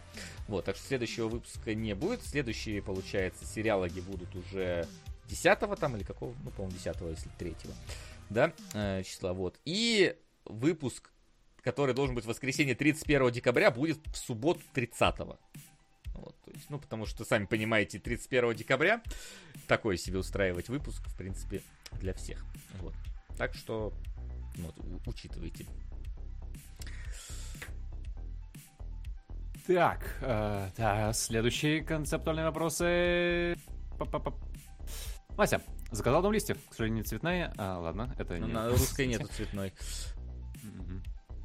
Не странно, что обложка Оппенгеймера как будто это спин про тайного агента в голодных играх. Ну, не знаю. Я думаю, вы нашли не ну специалистов. Но обложки, они же, в принципе, во многих фильмах...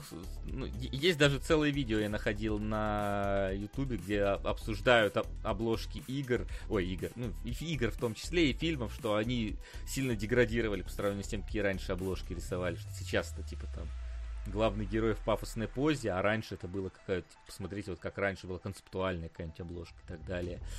Там, да, поэтому такое.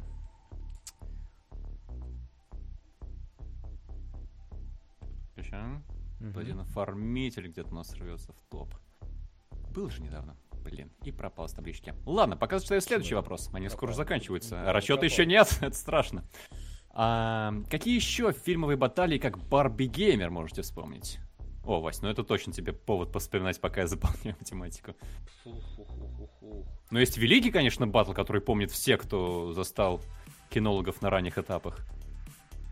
Ты про что? Какой про Снайдера. А, под, подожди, подожди, что ты подразумеваешь под батлом? Типа, когда мы ссорились или когда кино между собой взаимодействовали? Справедливый вопрос. Да, я думал про батл на кинологах, а возможно просто ну, про У нас же не фильмов. было батла сейчас, мы же оба согласились с тобой, что Опенгеймер хорош, а Барби фигня. Да, отстой, все неправильно понял. Конечно же, речь про м- батлы фильмов. Но тут же тоже не батл, они вряд ли прямо конкурировали, как будто бы наоборот они, они да, хайп они как... разгоняли друг как друга. Как будто да, как-то они сами сумели свой хайп в это вот. Но я, слушай, не знаю даже, а кто у нас так вообще разгонял, чтобы вот так вот был какой-то перекрестный маркетинг внезапный. Это, конечно, постараться надо. Я вот прям не... Пишут муравьянцы «Жизнь Флика». Ну, вряд ли они... Они-то как раз соревновались между собой. Один другого загрыз. А вот с фильмами... С играми легко вспомнить. Что э, такие соревнования, там типа Doom Half Хотя они там тоже не перекрестно, они как раз именно соревновались, тоже было. Вот. А вот с фильмами я, кстати, не припомню таких ярких прям, чтобы были.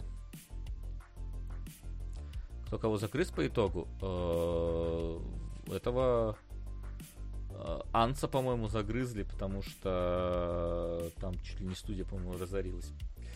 Готик 3 Обливион. Да, да, да, был такое. Э, они там. Это даже я в обзоре Старфилда. Ох, знали вы, в скольки номинациях у нас Starfield в итогах года будет. Тизерочек вам такой. Вот. Ну, вот вспоминаю, да, мог бросить. Был внезапный тоже такой. Поэтому, не знаю. В кино, честно, не встречал. Анс флопнулся, но и клик не то, чтобы вышел победителем. Да, но он хотя бы живо в студии осталось. Поэтому в этом плане, да. Кто выиграет номинацию саундтрек года? Peaches или I'm Just Ken? А Peaches это что? Это тоже из э, Барби песня? Возможно, из Супер Марио, мне кажется, Пич, я оттуда помню. Uh, вот, я не слышал да, похоже. Да. Но... Даже не знаю. я смотрел в дубляже, поэтому я из Марио. вообще не слышал. I'm ну да, Пичес мы не слышали. это в стиле 80-х, кажется. Ну да. Но оно завирусилось, правда. Не знаю. У нас точно, там, где, где Оскар, непонятно. Вот, поэтому не могу точно И знать. последний вопрос. А, можно ли добавить YouTube... YouTube чат на экран и читать его. У нас немного, но так удобнее. Увы, нет. Вы у нас модерации в YouTube чате нету. И это сложно организуемо, поэтому... А мало ли что там вылезет. Поэтому сорян, ребят. Ну, как бы... YouTube он для того, чтобы сидеть и смотреть. Вот. Э, Удобно, кому это удобно. Вот. Также удобно, как э, дешевый билет на авиасейлс покупать. Поэтому тут сидите и смотрите. Если что, можно просто в отдельном окошке чатик Твича себе открыть и там писать. А смотреть где угодно. Вот. Да, YouTube, чтобы записи не ждать, потому что запись появится практически моментально. Точнее, практически сразу моментально. Кстати, по поводу этого. Сегодня не забывайте, что у нас еще СГ ЧГК в 8 вечера по Москве. Так что тоже туда приходите. Вот. Ну что, Максим, как там твои финансовые... Последние буквально финансы нужно вести, чтобы можно было подвести итоги. А, Сейчас как раз от Грейзи который начал баф и сам себя в итоге бафнул тоже. Эх, ты это что, даже, даже никто не воспользовался последним бафом. Как так-то? Вот.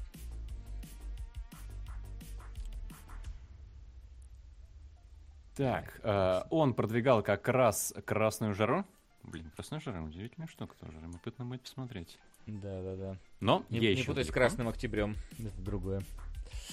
А вот. Баф-то еще остался. Ну вот, последний, я так понимаю, баф ушел самому бафу. Да, баф ушел самому деливеру.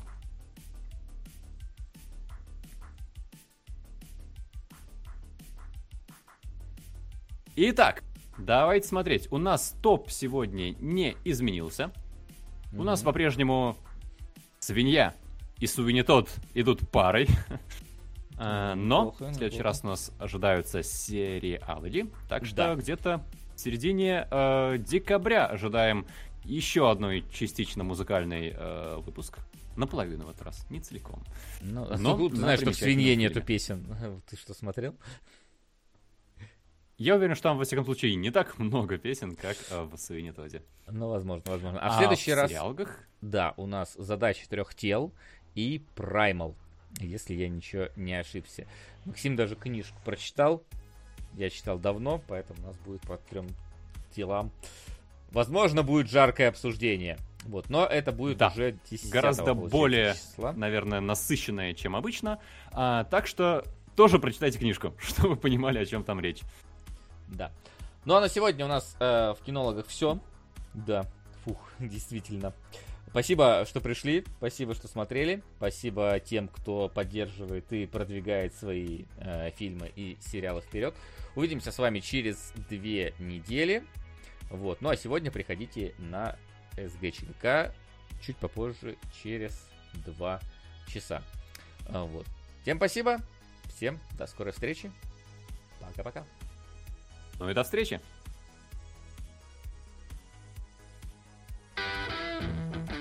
Кинологии.